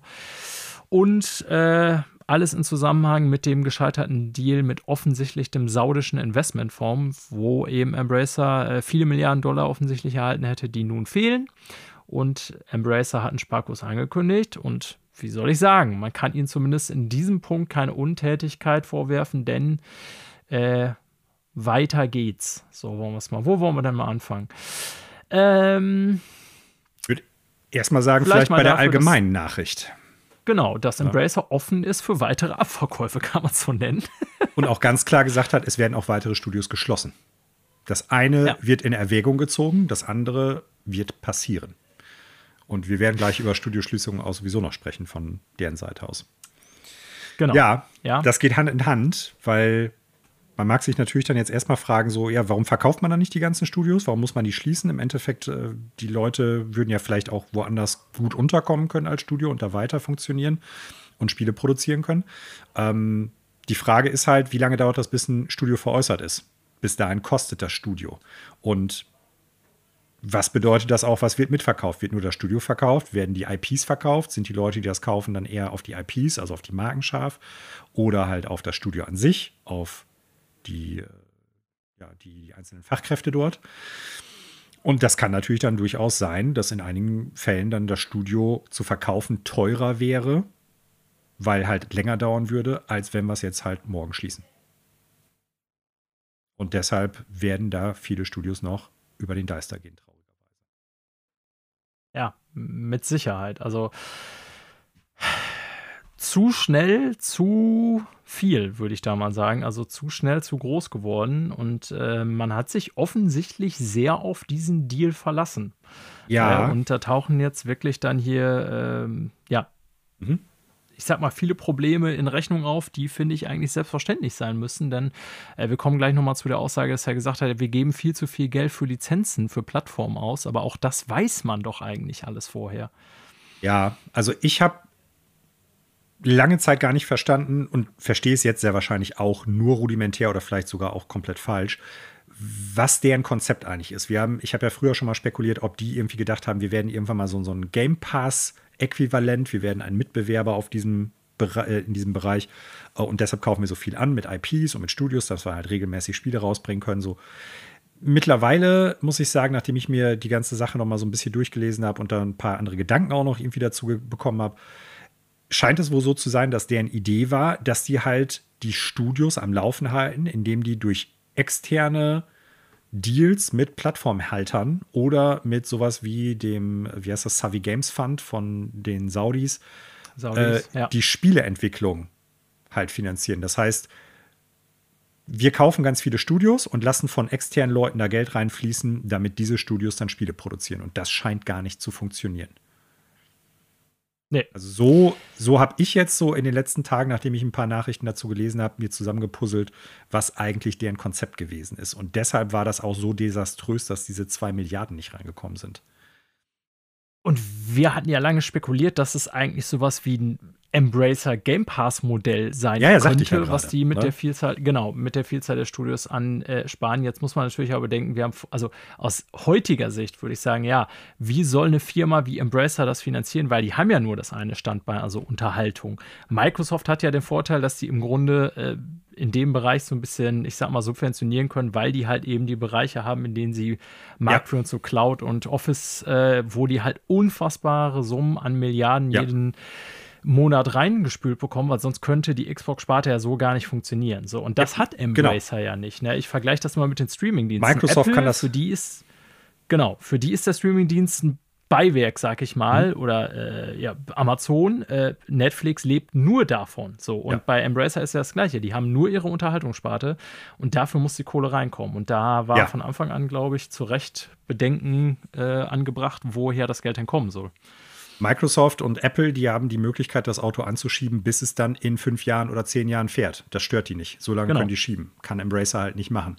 Und für, also wie gesagt, ich weiß nicht, ob das deren Konzept ist, weil nur durch weitere Ankäufe und immer größer werden und größer werden, kommt ja noch kein Geld per se rein. Vor allen Dingen, weil die ja immer wieder frisches Geld durch neue Investoren reinbringen mussten, da ja auch deren Kohle im Prinzip irgendwann mal erschöpft ist. So, wir haben es jetzt ja. mit anderen Zinssätzen zu tun. Dadurch wird das ganze Konzept dann sowieso nochmal schwieriger. Aber für mich hat sich daraus jetzt so ein bisschen zusammengepuzzelt. Deren Ziel war es, viele Studios zu haben, viele Spiele produzier zu produzieren, äh, produzieren zu können. Aber das Geld für die Entwicklung dieser Spiele dann durch externe äh, Aufträge im Prinzip ein bisschen reinzukriegen. Ne? Und durch Deals mit irgendwelchen Plattformhaltern oder halt sowas wie Savvy und das funktioniert nicht, wie wir merken, was jetzt bedeutet, ganz viel muss entweder geschlossen werden, abverkauft werden, weil das laufende Kosten sind, die die halt nicht mehr halten können. So, und jetzt äh, sind wir an dem Punkt, dass wir uns darüber unterhalten, was wird denn jetzt schon im Endeffekt geschlossen? Was wird verkauft? Ja, äh, keine Ahnung, wo fahren wir an? Also ich gehe mal hier von oben Crystal nach unten. Dynamics? Äh, Crystal Dynamics, genau. Ähm, wir hatten ja vor kurzem noch darüber geredet, dass das Ganze von Square Enix ja, ich finde, eigentlich relativ günstig abgetreten wurde. Und äh, inklusive IPs, also die westlichen Studios sozusagen von Square Enix, inklusive sowas wie Tomb Raider und ähm, was gehörte dann noch alles zu? Eve, Deus Ex. Genau, So, ich wollte jetzt gerade sagen, äh, wie heißt das? Hitman, Hitman aber das hatten sie ja schon vorher verkauft, genau. Ähm, die haben sich freigekauft. IO. Oder freigekauft, so sagen wir es. Ja, Whatever. Wir hören nun, äh, Crystal Dynamics ist, ja, wird nicht aufgelöst zum Glück, weil ich mag ja an sich schon die Sachen, die die gemacht haben, aber ist trotzdem auch äh, insofern von der Spar- oder Schrumpfwelle betroffen, äh, als dass auch da wohl äh, Leute gehen mussten jetzt bei Crystal Dynamics. Es ist jetzt noch nicht so, dass man sagen kann, wie letzte Woche haben wir über, ähm, wie hieß noch Immortals of Albion, das Studio, fällt mir jetzt gar nicht mehr ein, wo wir gesagt haben, 40 Prozent. Mhm. Äh, bei Crystal Dynamics ist es jetzt hier eine überschaubare Menge von Menschen. Also eine, zehn Personen. Äh, genau, zehn Personen. Aber nichtsdestotrotz, also Embracer versucht anscheinend, und Crystal Dynamics gehört ja nun mal zu Embracer, an allen möglichen Stellen hier, ja. ich sag mal, Sparpotenziale rauszuholen. Und Crystal Dynamics ist jetzt auch, muss man sich, ist jetzt nicht mehr der große von Bungie oder so, ist jetzt kein gigantisches Studio. Ähm, also auch zumindest hier insofern von Entlassungen betroffen. Mhm. Und äh, ja, keine Ahnung, wir können direkt weitermachen, Manuel, mal wegen, es sei denn, du willst da noch irgendwas zu sagen. Hm, nee, im Prinzip nicht, weil es zieht sich das Thema, was wir gerade eben besprochen haben, hier komplett durch. Die müssen schnell kostenlos werden. Und das bedeutet, wir entlassen Menschen, wir schließen Studios. Äh, ebenfalls Entlassungen bei Beamdog. Das sind die, ist das Studio, das äh, Baldur's Gate, die Enhanced Edition gemacht hat. Ähm, ja. Auch dort Entlassungen. 26 Leute vom Team. Ich weiß jetzt nicht, wie groß Beamdog ist. Ich vermute mal nicht ganz so groß. Und dann sind 26 Personen, also sagen wir mal, ich schmeiße jetzt mal einfach 100 Personen Studio in den Raum. Das würde bedeuten, ein Viertel davon ist weg. Schon äh, relevante Zahlen. Also Beamdog wird hier angegeben mit äh, 74 Mitarbeitenden. Überleg mal, dann ist das ein Drittel. Ja. Crystal Dynamics wird hier noch knapp mit über 200 angegeben. Da ist es also dann deutlich weniger, wobei Crystal mhm. Dynamics ja auch nochmal aufgeteilt ist auf zwei Studios. Aber nichtsdestotrotz, ähm, ja, also durchaus auf beide Studios bezogen eine relevante Anzahl von Entlassungen sozusagen. Bei Cyber Interactive können wir nicht sagen, es sind jetzt hier Entlass, also gehören auch zu Embracer, nur um das mal klarzustellen, es sind jetzt direkte Entlassungen oder so, aber es ist zumindest auffällig, ähm, dass Evil Dead the Game, was ja noch gar nicht so alt ist, wenn ich jetzt mal direkt übergleiten darf, manuell, mhm. äh, mich hat die Meldung schon ein bisschen, also ich, ich kenne die Nutzerzahlen des Games auch nicht, aber warum das damit zu tun haben könnte, ist, ähm, die Entwicklung des Spiels, ja, wird offensichtlich in absehbarer Zeit jetzt eingestanzt. Ein Switch-Release kommt auch gar nicht mehr. Das sollte kommen, wird also auch eingestanzt. Ähm, was heißt Entwicklung eingestanzt? Das ist ja ein Online-Game, das heißt, ich muss das auch weiterhin pflegen. Ne? Also ein Online-Game bleibt nur dann am Laufen, haben wir schon an anderer Stelle mal gesagt, solange ich neuen Content entwickle. Das ist wie Anthem oder so. Sobald ich sage, ich pflege das Game nicht mehr, ich entwickle keinen Content mehr, sind Online-Spiele tot. Und damit war eigentlich auch jetzt schon äh, knapp über ein Jahr nach dem Release, weil äh, Mai 22 ist rausgekommen erst. Hat mich gewundert, dass man dann von Seiten Saber Interactive, als ich jetzt die Meldung las, du hattest hier reingeschrieben, ähm, gesagt hat, okay, ähm, da müssen wir jetzt ein bisschen einsparen, weil, wie gesagt, ich kenne die Spielenzahlen nicht, Manuel, aber ich hatte eigentlich so das Gefühl, dass das Game ganz gut angekommen ist. Ja, würde ich jetzt auch sagen, ich sag's mal so, es ist merkwürdig, dass das jetzt im Zuge dieser ganzen Negativnachrichten mit einem Mal verlautbaren gelassen wird. Ne? Das ja, kann sein, dass genau. das zufällig jetzt zusammenfällt und dass die eh schon gesagt haben, ey, pass auf, rentiert sich nicht oder wir wollen was anderes machen oder sowas, alles möglich. Aber wenn wir zeitnah innerhalb von zwei, drei Wochen über so viel Kram sprechen, was bei Embracer geschlossen wird, wo Leute entlassen werden oder sowas, dann kriegt das schon so einen Beigeschmack, äh, dass das auch in eine ähnliche Richtung geht. Na, ne? vielleicht werden wir dann ja. die Tage auch hören, wir mussten so und so viele Leute entlassen. Also. Ja, ja. Also ich meine, ne, wie gesagt, wenn ich jetzt so resümiere innerhalb von drei Wochen, also die Schließung von Volition, äh, hier, wie heißt das? Campfire Cable, das dänische, haben wir, glaube ich, nicht Cabal. aber ist ja auch geschlossen. Äh, Rain Rainbow äh, Studios ebenso. Die MX versus ATV-Typen. Äh, Gearbox, eine Menge Entlassung. Ähm, Square, ach, Square Enix sage ich schon hier. Äh, Crystal Dynamics Entlassung. Beamdogs Entlassung ähm, Saber Interactive quasi stellt die Pflege eines relativ neuen Produktes ein. Also da kann man schon, glaube ich, ich sag mal mit gewisser Berechtigung so einen roten Faden ziehen durch die Meldung der letzten drei Wochen und das wird mit Sicherheit auch noch weitergehen. Ja. Davon gehe ich leider aus. Ich meine, sie haben es buchstäblich gesagt. Sie ja, haben gesagt, ja, das wird insofern. passieren. Ne? Ja. Also wir brauchen nicht spekulieren. Man, äh, wir können auf die schlechten Nachrichten warten. Den äh, Worten folgen Taten. Also ich sage das jetzt so und lache darüber. Es ist natürlich eigentlich traurig, weil das absolutes Missmanagement ist und da hängen ja äh, Menschenleben, Existenzen ja, dran. Existenz, ja, Existenzen. Aber, ja. Ähm, ja, in dem Zusammenhang vielleicht auch nochmal erwähnen, äh, Embracer, auch das ist so ein Punkt, da frage ich mich, das ist doch euch vorher klar. Gebt mehr Geld aus für Plattformgebühren, als es in die Entwicklung von Spielen steckt. Was heißt das? Ähm, wenn Publisher eine Plattform, also hat der CEO Lars Wingefors ähm, in einem Call gesagt und äh, sich irgendwie, ja, ich sag mal, ein bisschen kritisch darüber geäußert, hat gesagt, irgendwie es ist crazy, wenn man über die Summen nachdenkt, äh, die Embracer dafür ausgeben würde, irgendwie, dass deren Spiele auf Plattformen erhältlich sind. Und für alle, die es gar nicht wissen oder nochmal zur Erinnerung, ihr habt es ja auch schon mal an verschiedenen Stellen gehört, wenn ich jetzt als Publisher ein Game in den Sony PlayStation Store bringen will oder äh, Apple Arcade oder nicht nur Apple Arcade, sondern auch Apple ganz normal den iPhone Storefront oder äh, Steam, da muss ich eine Gebühr dafür abdrücken und die liegt bei fast allen bei ein Drittel, also durchaus ein relevanter Anteil und wir haben auch bei dem Epic Apple Rechtsstreit damals darüber gesprochen, dass Epic genau das ja kritisiert hat. Ähm, hat aber kein Recht vor Gericht erhalten. Und äh, Wingefors hat hier dann im Interview gesagt, ach Entschuldigung, in einem äh, Call gesagt, es wäre crazy, wenn man über die Nummer, also über die Zahl nachdenken würde, die die an Lizenzgebühren zahlen. Und deswegen suchen die auch quasi, zum Beispiel Epic, ähm, macht ja in dem Sinne sozusagen etwas andere Policy als Steam und die haben bei ihrem Storefront ja eine deutlich geringere Gebühr, weil sie ja dann sozusagen mit gutem Beispiel vorangehen wollen. Und äh, solche Deals sucht Embracer offensichtlich wohl bewusst, also um die hohen Kosten für Lizenzgebühren zu verringern. Aber auch da, Manuel, frage ich mich, wenn ich so CEO einer solchen Firma bin, die Videospiele publiziert, weiß ich doch, ich muss sichtbar sein im PlayStation Store, wenn ich ein Konsolenspiel rausbringe. Ich muss sichtbar sein im Microsoft Store. Und da weiß ich auch, dass ich ein Drittel an die abdrücken. Also, was sind, will sagen, was sind, wer, wer macht diese Rechnung auf? Also, das kann doch niemanden überraschen bei denen, oder?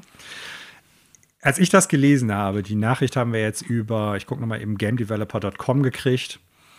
Uh, ursprünglich ist es in einem ähm, ja, Investoren, in, in einer General Investor Meeting, glaube ich, wenn ich das jetzt richtig verstanden habe, rausgekommen. Dann, ich habe gedacht, entweder fehlt mir da eine Information oder Teile der Information, um zu verstehen, wie das zu deuten ist. Im Sinne von, ich kann gar nicht nachvollziehen, wie es dazu kommt dass die mehr Geld dafür ausgeben, als dass die im Prinzip dann halt die äh, Entwicklungskosten bezahlen. Ich meine, klar, wenn die so agieren, wie ich ja eben schon gesagt habe, dass ich vermute, dass es agieren, das heißt, externe Leute geben denen Geld, damit die Studios dann halt die Spiele produzieren, dann müssen die selber wenig Geld in die Spieleproduktion stecken. Und dann kann es natürlich proportional so sein, dass die mehr in die Lizenzen reinpacken, damit das halt im Steam Store, in, was weiß ich, bei Sony, Microsoft und bei wem auch noch dann irgendwie auftaucht und da halt auch sichtbar ist, äh, mehr reinbuttern müssen. Oder, das ist die zweite Lesweise, die ich da so drin habe, das ist einfach so Augenwischerei von dem Typen, um jetzt nicht irgendwie sagen zu müssen, ey, pass mal auf, das ganze Ding wird hier bald den Bach runtergehen und das ist totale Grütze gewesen. Und das ist meine, ja. eigentlich meine Vermutung. Ja, interessante Deutung, habe ich so auch noch nicht drüber nachgedacht. Also mein Gedanke war, als ich das gelesen habe, der sagt doch nichts anderes, als dass die laufenden Kosten, von denen jeder wusste, dass es die geben wird, ja, weil du musst ja dein Produkt anbieten und du weißt auch, dass damit Lizenzen verbunden sind.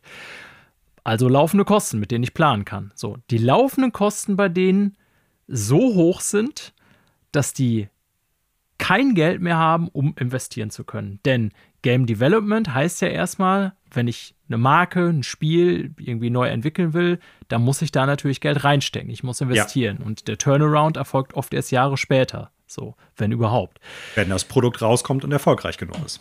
Genau, so, wenn es dann erfolgreich ist. Und äh, da habe ich echt gedacht, ey, wie kann man als ein CEO sowas sagen? Ich meine, nochmal, wenn ich weiß, ich bringe 100 Spiele in drei Monaten raus, weiß ich, für 90 dieser Spiele muss ich die und die Lizenzengebühren bezahlen und für 10, die dann auf einer Plattform exklusiv erscheinen, muss ich die Lizenzgebühren bezahlen. Das ist eine Rechnung, die kann jeder Idiot machen. Und ich gehe davon aus, dass ein Weltunternehmen wie die das hoffentlich auch kann. Und dann heißt ja einfach nur, ey, unsere Kosten für Lizenzgebühren sind höher als das, was wir in die Entwicklung stecken. Da denke ich mir, ja, was, soll das jetzt heißen? Also, keine Ahnung, das willst du jetzt kritisieren, dass die alle Lizenzgebühren nehmen? Oder willst du damit sagen, äh, den Investoren Signal geben und zu sagen, unser Geschäftsmodell wird jetzt sein, wir gehen nur dahin, wo wir möglichst keine Lizenzgebühren zahlen. Und da denke ich mir, ja gut, was soll das jetzt heißen? Wollt ihr dann nur noch exklusiv auf Epic Store anbieten, weil die weniger Lizenzgebühren als die anderen nehmen, die quasi aber selber so ein Marktmonopolist sind in bestimmten Bereichen? Also, das, ja, ich will jetzt auch nicht zu lange drauf rumreiten, aber so als Aussage eines solchen Unternehmens fand ich irgendwie, also ich würde da als Investor sitzen und den Finger heben und sagen, Alter, was geht mit dir? Machst du deinen Job oder nicht? Also ganz komisch, finde ich. Ja, das ist insgesamt. Okay, wir bleiben bei negativen Nachrichten, Manuel. Ähm, wir hatten letzte Woche das Beispiel von Immortals of Avium, was sich ja leider nicht so verkauft hat wie gedacht und dementsprechend äh, 40 Prozent des Studios leider entlassen werden mussten der Mitarbeitenden nicht ganz so eine Meldung, aber auch eine ähnlich überraschende, die ich durchaus auf den Misserfolg, glaube ich, des bisherigen Spiels zurückführe, hören wir hier vom äh, Studio, das Glenn Schofield selber gegründet hat, nämlich Striking Distance und deren, eigen, deren einziges Spiel bisher war das von Manuel Ende letzten Jahres durchgespielte Callisto-Protokoll. Und wir hatten hier an anderer Stelle schon darüber geredet, dass irgendwann mal publik wurde, dass das Spiel offensichtlich um die 150 Millionen Dollar gekostet hat und wir uns da schon den Kopf gekratzt haben, weil das wirklich schon in absolut im Bereich AAA ist und extrem teuer ist. Ja. Und dass die Verkäufe, die sie erzielt haben, zwar im siebenstelligen Bereich waren, aber eben nicht gereicht haben, um eben die entsprechende Summe zu erzielen, die das Spiel gekostet hat. Und die nächste Meldung lese ich zumindest in dem Zusammenhang, wenn nämlich der Studiogründer selber, sprich Glenn Schofield, das Studio verlässt, Striking Distance, was er vor gar nicht mal allzu langer Zeit irgendwie äh, gerundet hat, liest sich das für mich erstmal schlecht. Und äh, das ist jetzt der Fall. Ja, nachdem die ja letzten Monat schon 30 oder 35 Personen entlassen haben, die will jetzt nicht irgendwie diese Metapher des sinkenden Schiffs und die Ratten verlassen es irgendwie auspacken, aber ähm, das wirkt jetzt nicht sehr zuversichtlich, dass mit dem Studio in Zukunft noch viel passieren wird. Muss jetzt nicht unbedingt heißen, dass die halt dicht gemacht werden, weil wir erinnern uns, die gehören ja zu Crafton, also den, ich sag mal, den, den PUBG-Studio, beziehungsweise der, ich weiß gar nicht, ob das das Studio selber ist. Also sind ja gehören ja äh, zu diesem PUBG-Ding. Die werden auch noch genug Cola haben, irgendwie auf gewisser Ebene. Die Frage ist, wie lange bleibt PUBG dann noch das große Ding? Gerade im Vergleich zu Fortnite ist es halt nur noch zweite Riege und nicht mehr, schon lange nicht mehr erste. Wenn überhaupt, eher dritte, ja. Sehr wahrscheinlich nach Warzone. Ähm, genau. Das heißt, irgendwann wird deren Geldfluss auch ein bisschen abbrechen oder versiegen sehr wahrscheinlich Support-Studio in Zukunft. Ja. Ja. Also 2019 erst gegründet, ne? ein Spiel gepublished, ist alles noch nicht so lange her. Und äh, Glenn Schofield, wohlgemerkt, ja einer der äh, Dead Space-Köpfe, die quasi Dead Space begründet haben, ist dann ja eben mit Callisto Protocol auch in eine sehr ähnliche Richtung gegangen. Aber auch das für mich so ein Aspekt Fehlplanung. Denn nochmal, von den gut zwei Millionen, die es ungefähr verkauft haben soll, was ja für ein Erstlingswerk, würde ich sagen, erstmal gut ist. Ne? Aber klar, wenn ich dann irgendwie 150 Millionen reinstecke und ich muss mindestens vier Millionen verkaufen wie Craft. Fünf haben sie spekuliert. Fünf, fünf haben sie sogar spekuliert, genau. Da muss man natürlich sagen, das sind auch schon hohe Ziele. Das ist so gesquare Enix so ein bisschen hier, ne? Aber ja. Also ich sehe da auch, ähnlich wie du, keine ganz große Zukunft für das Studio. Ich bin sehr gespannt, was daraus wird. Äh, gespannt, was daraus wird, bin ich auch bei Battlefield. Auch das liegt ja äh, seit dem letzten Teil in Trümmern. Und wir haben schon diverse Male darüber gesprochen, dass Vince Zampella, der neue große, die, die Big Wig bei EA, die ja, äh, ja nach wie vor am Franchise festhalten und Vince Zampella ähm, gesagt hat ja, er wird das irgendwie mit mehreren Studios, wird das ein zentrales Franchise bleiben und sein und er bringt das irgendwie wieder auf die Bahn und so weiter. Und äh, EA hat dann intern letzte Woche eine Restrukturierung verkündet, die ich erstmal sehr interessant finde. Äh, Criterion Entertainment, die wir alle von Need for Speed Spielen kennen, also sprich ja, und Burnout vorher, muss ich natürlich auch noch sagen, ganz wichtig, bevor mir hier die, die Retro-Zocker quasi aufs Dach steigen, dass Burnout die bessere oder was weiß ich, bekanntere Serie sogar ist oder so. Äh, mag sein, weiß ich gar nicht. Also Burnout ist ja tatsächlich schon irgendwie über die Jahre so ein Fanliebling geworden. Ähm, auf jeden Fall diese Criterion, die bisher vorwiegend mit Rennspielen befasst waren in den letzten Jahren und natürlich dann entsprechend zu EA gehören, ähm, werden zwar auch weiterhin an Need for Speed arbeiten, aber sind jetzt in EA quasi eingemeindet worden. Nicht mehr bei EA Sports, sondern EA Entertainment, könnte man erstmal sagen, ist ein Rebranding. Ähm, interessanterweise, und offensichtlich hatten sich davor auch schon zu geäußert, ist mir aber total entgangen, Manuel, dass die jetzt auch mit an Battlefield arbeiten. Und da habe ich mir gedacht, also viel mehr kann ich zu der Meldung auch gar nicht sagen, als dass ich gedacht habe, okay, ich bin sehr gespannt, was wirklich aus Battlefield jetzt wird. Denn 2042 hat ja die Marke quasi eigentlich zum Erliegen gebracht, muss man sagen. Mhm. Aber anscheinend ist man nach wie vor bei EA da all in und will da eine Menge Ressourcen reinstecken. Zum Beispiel auch ein Jahr, ja, schon sehr gut beleumundetes Studio innerhalb von EA, so muss man es ja sagen. Ja, die Frage ist halt, wer die ausschließlich aktuell daran arbeiten und wenn sie damit fertig sind, erst wieder an Need for nee, Speed oder anderen nicht, Marken. Ja genau. Ja. Und die andere Sache ist, die sind halt für einen Aspekt bekannt, den man durchaus im Battlefield wiederfinden könnte, gerade wenn es darum geht, wieder große Karten mit ganz vielen Spielenden mit Vehikeln zu machen. So, wenn die halt, die werden, glaube ich, jetzt nicht für das First-Person-Shooter-Segment irgendwie verantwortlich sein. Nein. Aber vielleicht werden die dafür verantwortlich sein, dann irgendwie für die einzelnen Fahrzeuge, für die Panzer, für die Flugzeuge und ähnliches, dann irgendwie die Steuerung, die Haptik und äh, den ganzen anderen Schnickes zu machen. Das könnte ich mir vorstellen. Passt durchaus. Ja, ist naheliegend, habe ich so gar nicht drüber nachgedacht, aber ja. Das große Ziel bleibt die Produktion, wie sagt er das hier, eines Connected Battlefield Universes. Ähm, ich bin mal sehr gespannt, was aus den Worten von Herrn Zampella da noch folgt, was sie mit der Marke machen. Ich. Also da ist alles drin von Totalunfall bis Riesen-Franchise wieder, aber ich bin wirklich gespannt. Also 2042 könnten sie, glaube ich, wirklich mal aufgeben, so langsam. Da scheint zwar noch Updates für, aber es kann ja nur das Ziel sein, dass sie jetzt irgendwie das nächste große Ding damit irgendwie pushen. Ja. Wir haben heute ganz viel irgendwie Missmanagement als Thema, Manuel, leider. Und auch immer wieder die gleichen Kandidaten, so auch Square ja. Enix, über die wir letzte noch Woche, noch, äh, Woche noch gesprochen haben. Ich würde das mal, die letzte Meldung, die wir heute haben, hier so als Anhängsel zu letzter Woche sehen. Oder so muss man es, glaube ich, auch sehen, weil es aus einem QA kommt das im Grunde den äh, schlechten Finanzzahlen äh, folgte, die wir letzte Woche besprechen, besprochen haben. Und in diesem QA, was natürlich vor allen Dingen auch für Investoren primär interessant ist, wer sowas gar nicht kennt. Ne? Also wenn jetzt irgendwie so Firmen ihre Geschäftszahlen präsentieren, dann gibt es danach dann so ja, Fragestunden sozusagen. Heute natürlich dann irgendwie oft in digitaler, vorbereiteter Form. Und da stehen dann die verantwortlichen Räder Antwort im Sinne von, ja, äh, das machen wir, um das Schiff wieder in bessere Wasser zu bringen. Und äh, Square Enix hat da so ein bisschen Einblicke in die Strategie für die Zukunft gegeben.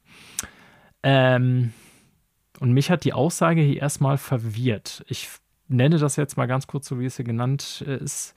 Square Enix will sich darauf fokussieren, äh, Upgrades bestehender Franchises oder Properties zu AAA-Games zu machen. Das heißt, ich lese daraus, bestimmte wenige Marken in den Fokus zu nehmen und die möglichst fett zu machen. Lese ich das richtig? Ja, ich glaube schon. Ein anderer Aspekt, der damit reinschwingen könnte, Schrägstrich vermute ich wird, die haben ja einen ganzen Batzen von klassischen Marken, die die schon lange nicht mehr bedient haben, auf die Leute vielleicht auch Bock haben, die zwischendurch mal immer in bestimmten kleineren Neuauflagen rausgekommen sind. Was weiß ich, Secret of Mana fällt mir jetzt gerade mal so spontan ein. Sowas theoretisch Chrono Trigger, wo die sagen könnten, ey, pass auf, wir wollen als Fokus, und das war ja die Nachricht in der letzten Woche, in der letzten Episode schon, vermehrt kleinere Titel nicht so häufig machen und mehr AAA-Games, also große ja, große Budgets für große Produktionen raushauen und weniger Spiele insgesamt rausbringen. Und da werden die jetzt halt gucken, ey, dann anstatt eine neue Marke rauszubringen, siehe Forspoken, werden wir dann irgendwie eine klassische Marke nehmen und da halt irgendwie einen AAA-Titel mitmachen, mit einem hohen Budget und hohem Aufwand. Ja. Ich glaube, dass es nicht die verkehrteste Herangehensweise ist. Also per se. An was sich meinst du, was die Leute, ob die Spiele gut Ja. werden, ist eine andere Frage. Aber was meinst du, was die Leute ausrasten, wenn dann irgendwann mal auf, keine Ahnung, Sony, Microsoft oder Nintendo-Bühne, beziehungsweise in den Streams, Chrono Trigger 2 steht und das als AAA-Titel daherkommt? Weil, klar, heute sieht ein Chrono Trigger nicht mehr zeitgemäß aus im Sinne von, das ist State of the Art, aber damals sahen die Spiele saugut aus. Ja. Also ich gebe ja auch recht, das würde ja ein bisschen in die Richtung gehen, was ich letzte Woche sogar noch kritisiert haben, dass sie zu viel Kram beliebig rausbringen, auch wenn das Mhm. alles vielleicht keine schlechten Spiele sind. Genau. Ne? Äh, zu viel den gleichen Markt bedienen, die gleichen Kunden innerhalb kurzer Zeit abschöpfen wollen und so weiter mit mehreren Spielen. Hier in dem Artikel wird ja auch dann Bezug zum Beispiel zu Capcom genommen, die ja die letzten Jahre extrem erfolgreich war und jedes Jahr äh, ein fettes Wachstum und Gewinn ausgewiesen haben. Die ja schon, kann man glaube ich sagen, äh, genau seit zehn Jahren erfolgreich damit, kann man glaube ich schon sagen, sich darauf fokussiert haben, einerseits zwar durchaus neue Sachen zu machen, aber starke Kernmarken zu haben, kann ich das so sagen? Denn, also, wenn ihr jetzt jünger seid zum Beispiel, also ne, viele junge Hörer haben wir, glaube ich, in einem Podcast nicht, aber ich sag mal, Leute, die heute im äh, Teenager-Alter Resident Evil spielen, werden wahrscheinlich nicht auf dem Schirm haben, dass im Grunde vor irgendwie mehr als zehn Jahren die Marke ja ziemlich am, ich will jetzt nicht sagen am Boden war, aber ausgelutscht war. Ne? Denn Mhm. obwohl irgendwie fünf noch hohe Verkaufszahlen hatte, ist dann sechs schon runtergegangen und irgendwie die ganzen Seitenableger und so haben auch nicht die Verkaufszahlen ähm, erfüllt, die sie haben sollten. Und Mhm. da muss man ja schon ganz klar sagen, hat Capcom es mit der Fokussierung auch wirklich darauf, das als AAA-Spiel am Markt zu präsentieren, viel richtig gemacht, so bei Resident Evil, würde ich schon sagen. Ja. Ja, die haben Kernmarken, die haben aber auch viele kleinere Sachen, die die da noch mal rausbringen können. So. Und die schmeißen aber auch nicht jeden zweiten Monat ein neues Spiel auf den Markt. Richtig, ja.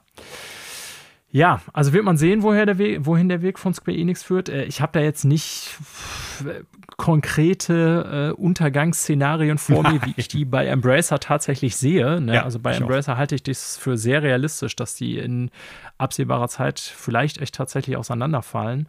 Ähm, das sehe ich bei Square Enix noch lange nicht, obwohl wir die hier auch gerne mal kritisieren und irgendwie deren Aussagen irgendwie zweifelhaft äh, dastehen lassen. Aber ich glaube, dafür haben die auch zu viele starke Marken. Ähm, in der besten Marktposition sind sie aber tatsächlich im Moment nicht, trotz Final Fantasy und Pipapo. Ähm, ich glaube, dass der Weg hier, der hier vorgeschlagen wird, schon an sich äh, ganz richtig gedacht ist, sagen wir es mal so. Ich glaube das auch langfristig, aber am 29. Februar wird sich das sowieso nächsten Jahres ändern. Weil. Final? Fantasy VII Rebirth. Ah, du schlauer Fuchs. Ja, gut, dann kann sein, dass wir alle wieder die in leuchtenden äh, Farben beschreiben hier. Wer, wer weiß es, ne? Also haben sich ja ein bisschen enttäuscht gezeigt über die Verkaufszahlen von Final Fantasy 16. Äh, ist ja Final Fantasy 7 Rebirth, ähnlich wie 16, zumindest äh, erstmal ein Console-Exclusive für drei Monate. Aber ich glaube, mit den Verkaufszahlen, die 7 Remake dahingelegt hat, dass wahrscheinlich schon bei 7 Rebirth auch ein bisschen mehr noch zu erwarten ist sogar. Davon gehe ich aus, ja. Yes, Manuel. So, dann sind wir auch, wenn du nichts mehr hast, am Ende Nö. der Sendung angekommen. Sehr gut. Lange Sendung, äh, viel News, aber ich hoffe, ihr Lieben zu Hause, äh, es hat euch informiert, Spaß gemacht oder keine Ahnung, auch gerne frustriert zuzuhören. Falls es euch frustriert Es hat, dann sagt uns warum. gerne frustriert. Nein, hoffentlich nicht. Aber falls es euch frustriert hat, äh, sagt uns gerne, warum und woran das lag. Falls ihr äh, Spaß daran hattet, könnt ihr uns das natürlich auch sehr gerne mitteilen. ist ja wie eine Schule. Lob hört jeder lieber als Kritik. Ähm, ihr könnt uns das über unsere Social Media Kanäle mitteilen, auch wenn wir da im Moment nicht viel posten. Wir merken zumindest, wenn ihr uns anschreibt. Äh, das wäre über Mastodon. Mastodon über den Server social at cologne.com, wenn ich das jetzt richtig sage, oder de. Äh, ne, Ads, ich glaube Social at Cologne. Ich okay, das reicht mal schon. eben schnell Ich nach. du kannst ja weitermachen. Ja, at extrafreunde Ja, genau, at das ist ja social.cologne. Punkt Cologne ist es. Guck Mhm. mal, haben wir das auch geklärt. Ähm, Instagram, Facebook oder die E-Mail-Adresse ffelpodcast.gmail.com. Äh, empfehlt die Sendung gerne weiter und oder hinterlasst uns eine Rezension in dem Podcast-Catcher eurer Wahl. Im besten Fall positiv, das hilft uns. Ja, und nachdem das äh, wie üblich abgeschlossen ist, Manuel, bleibt mir nur noch an dieser Stelle mich bei dir zu bedanken, der du trotz deiner Schicht vorher, das wie immer mit äh, viel äh, Sachverstand, Geduld und Ruhe hier mit mir durchgezogen hast von fast drei. Stunden. Ja, danke, gern geschehen. Ja, mir bleibt nicht Ja. mehr viel zu sagen. Oder? Außer, Ja, tschüss und bleibt extra freundlich. ciao und bis zum nächsten Mal.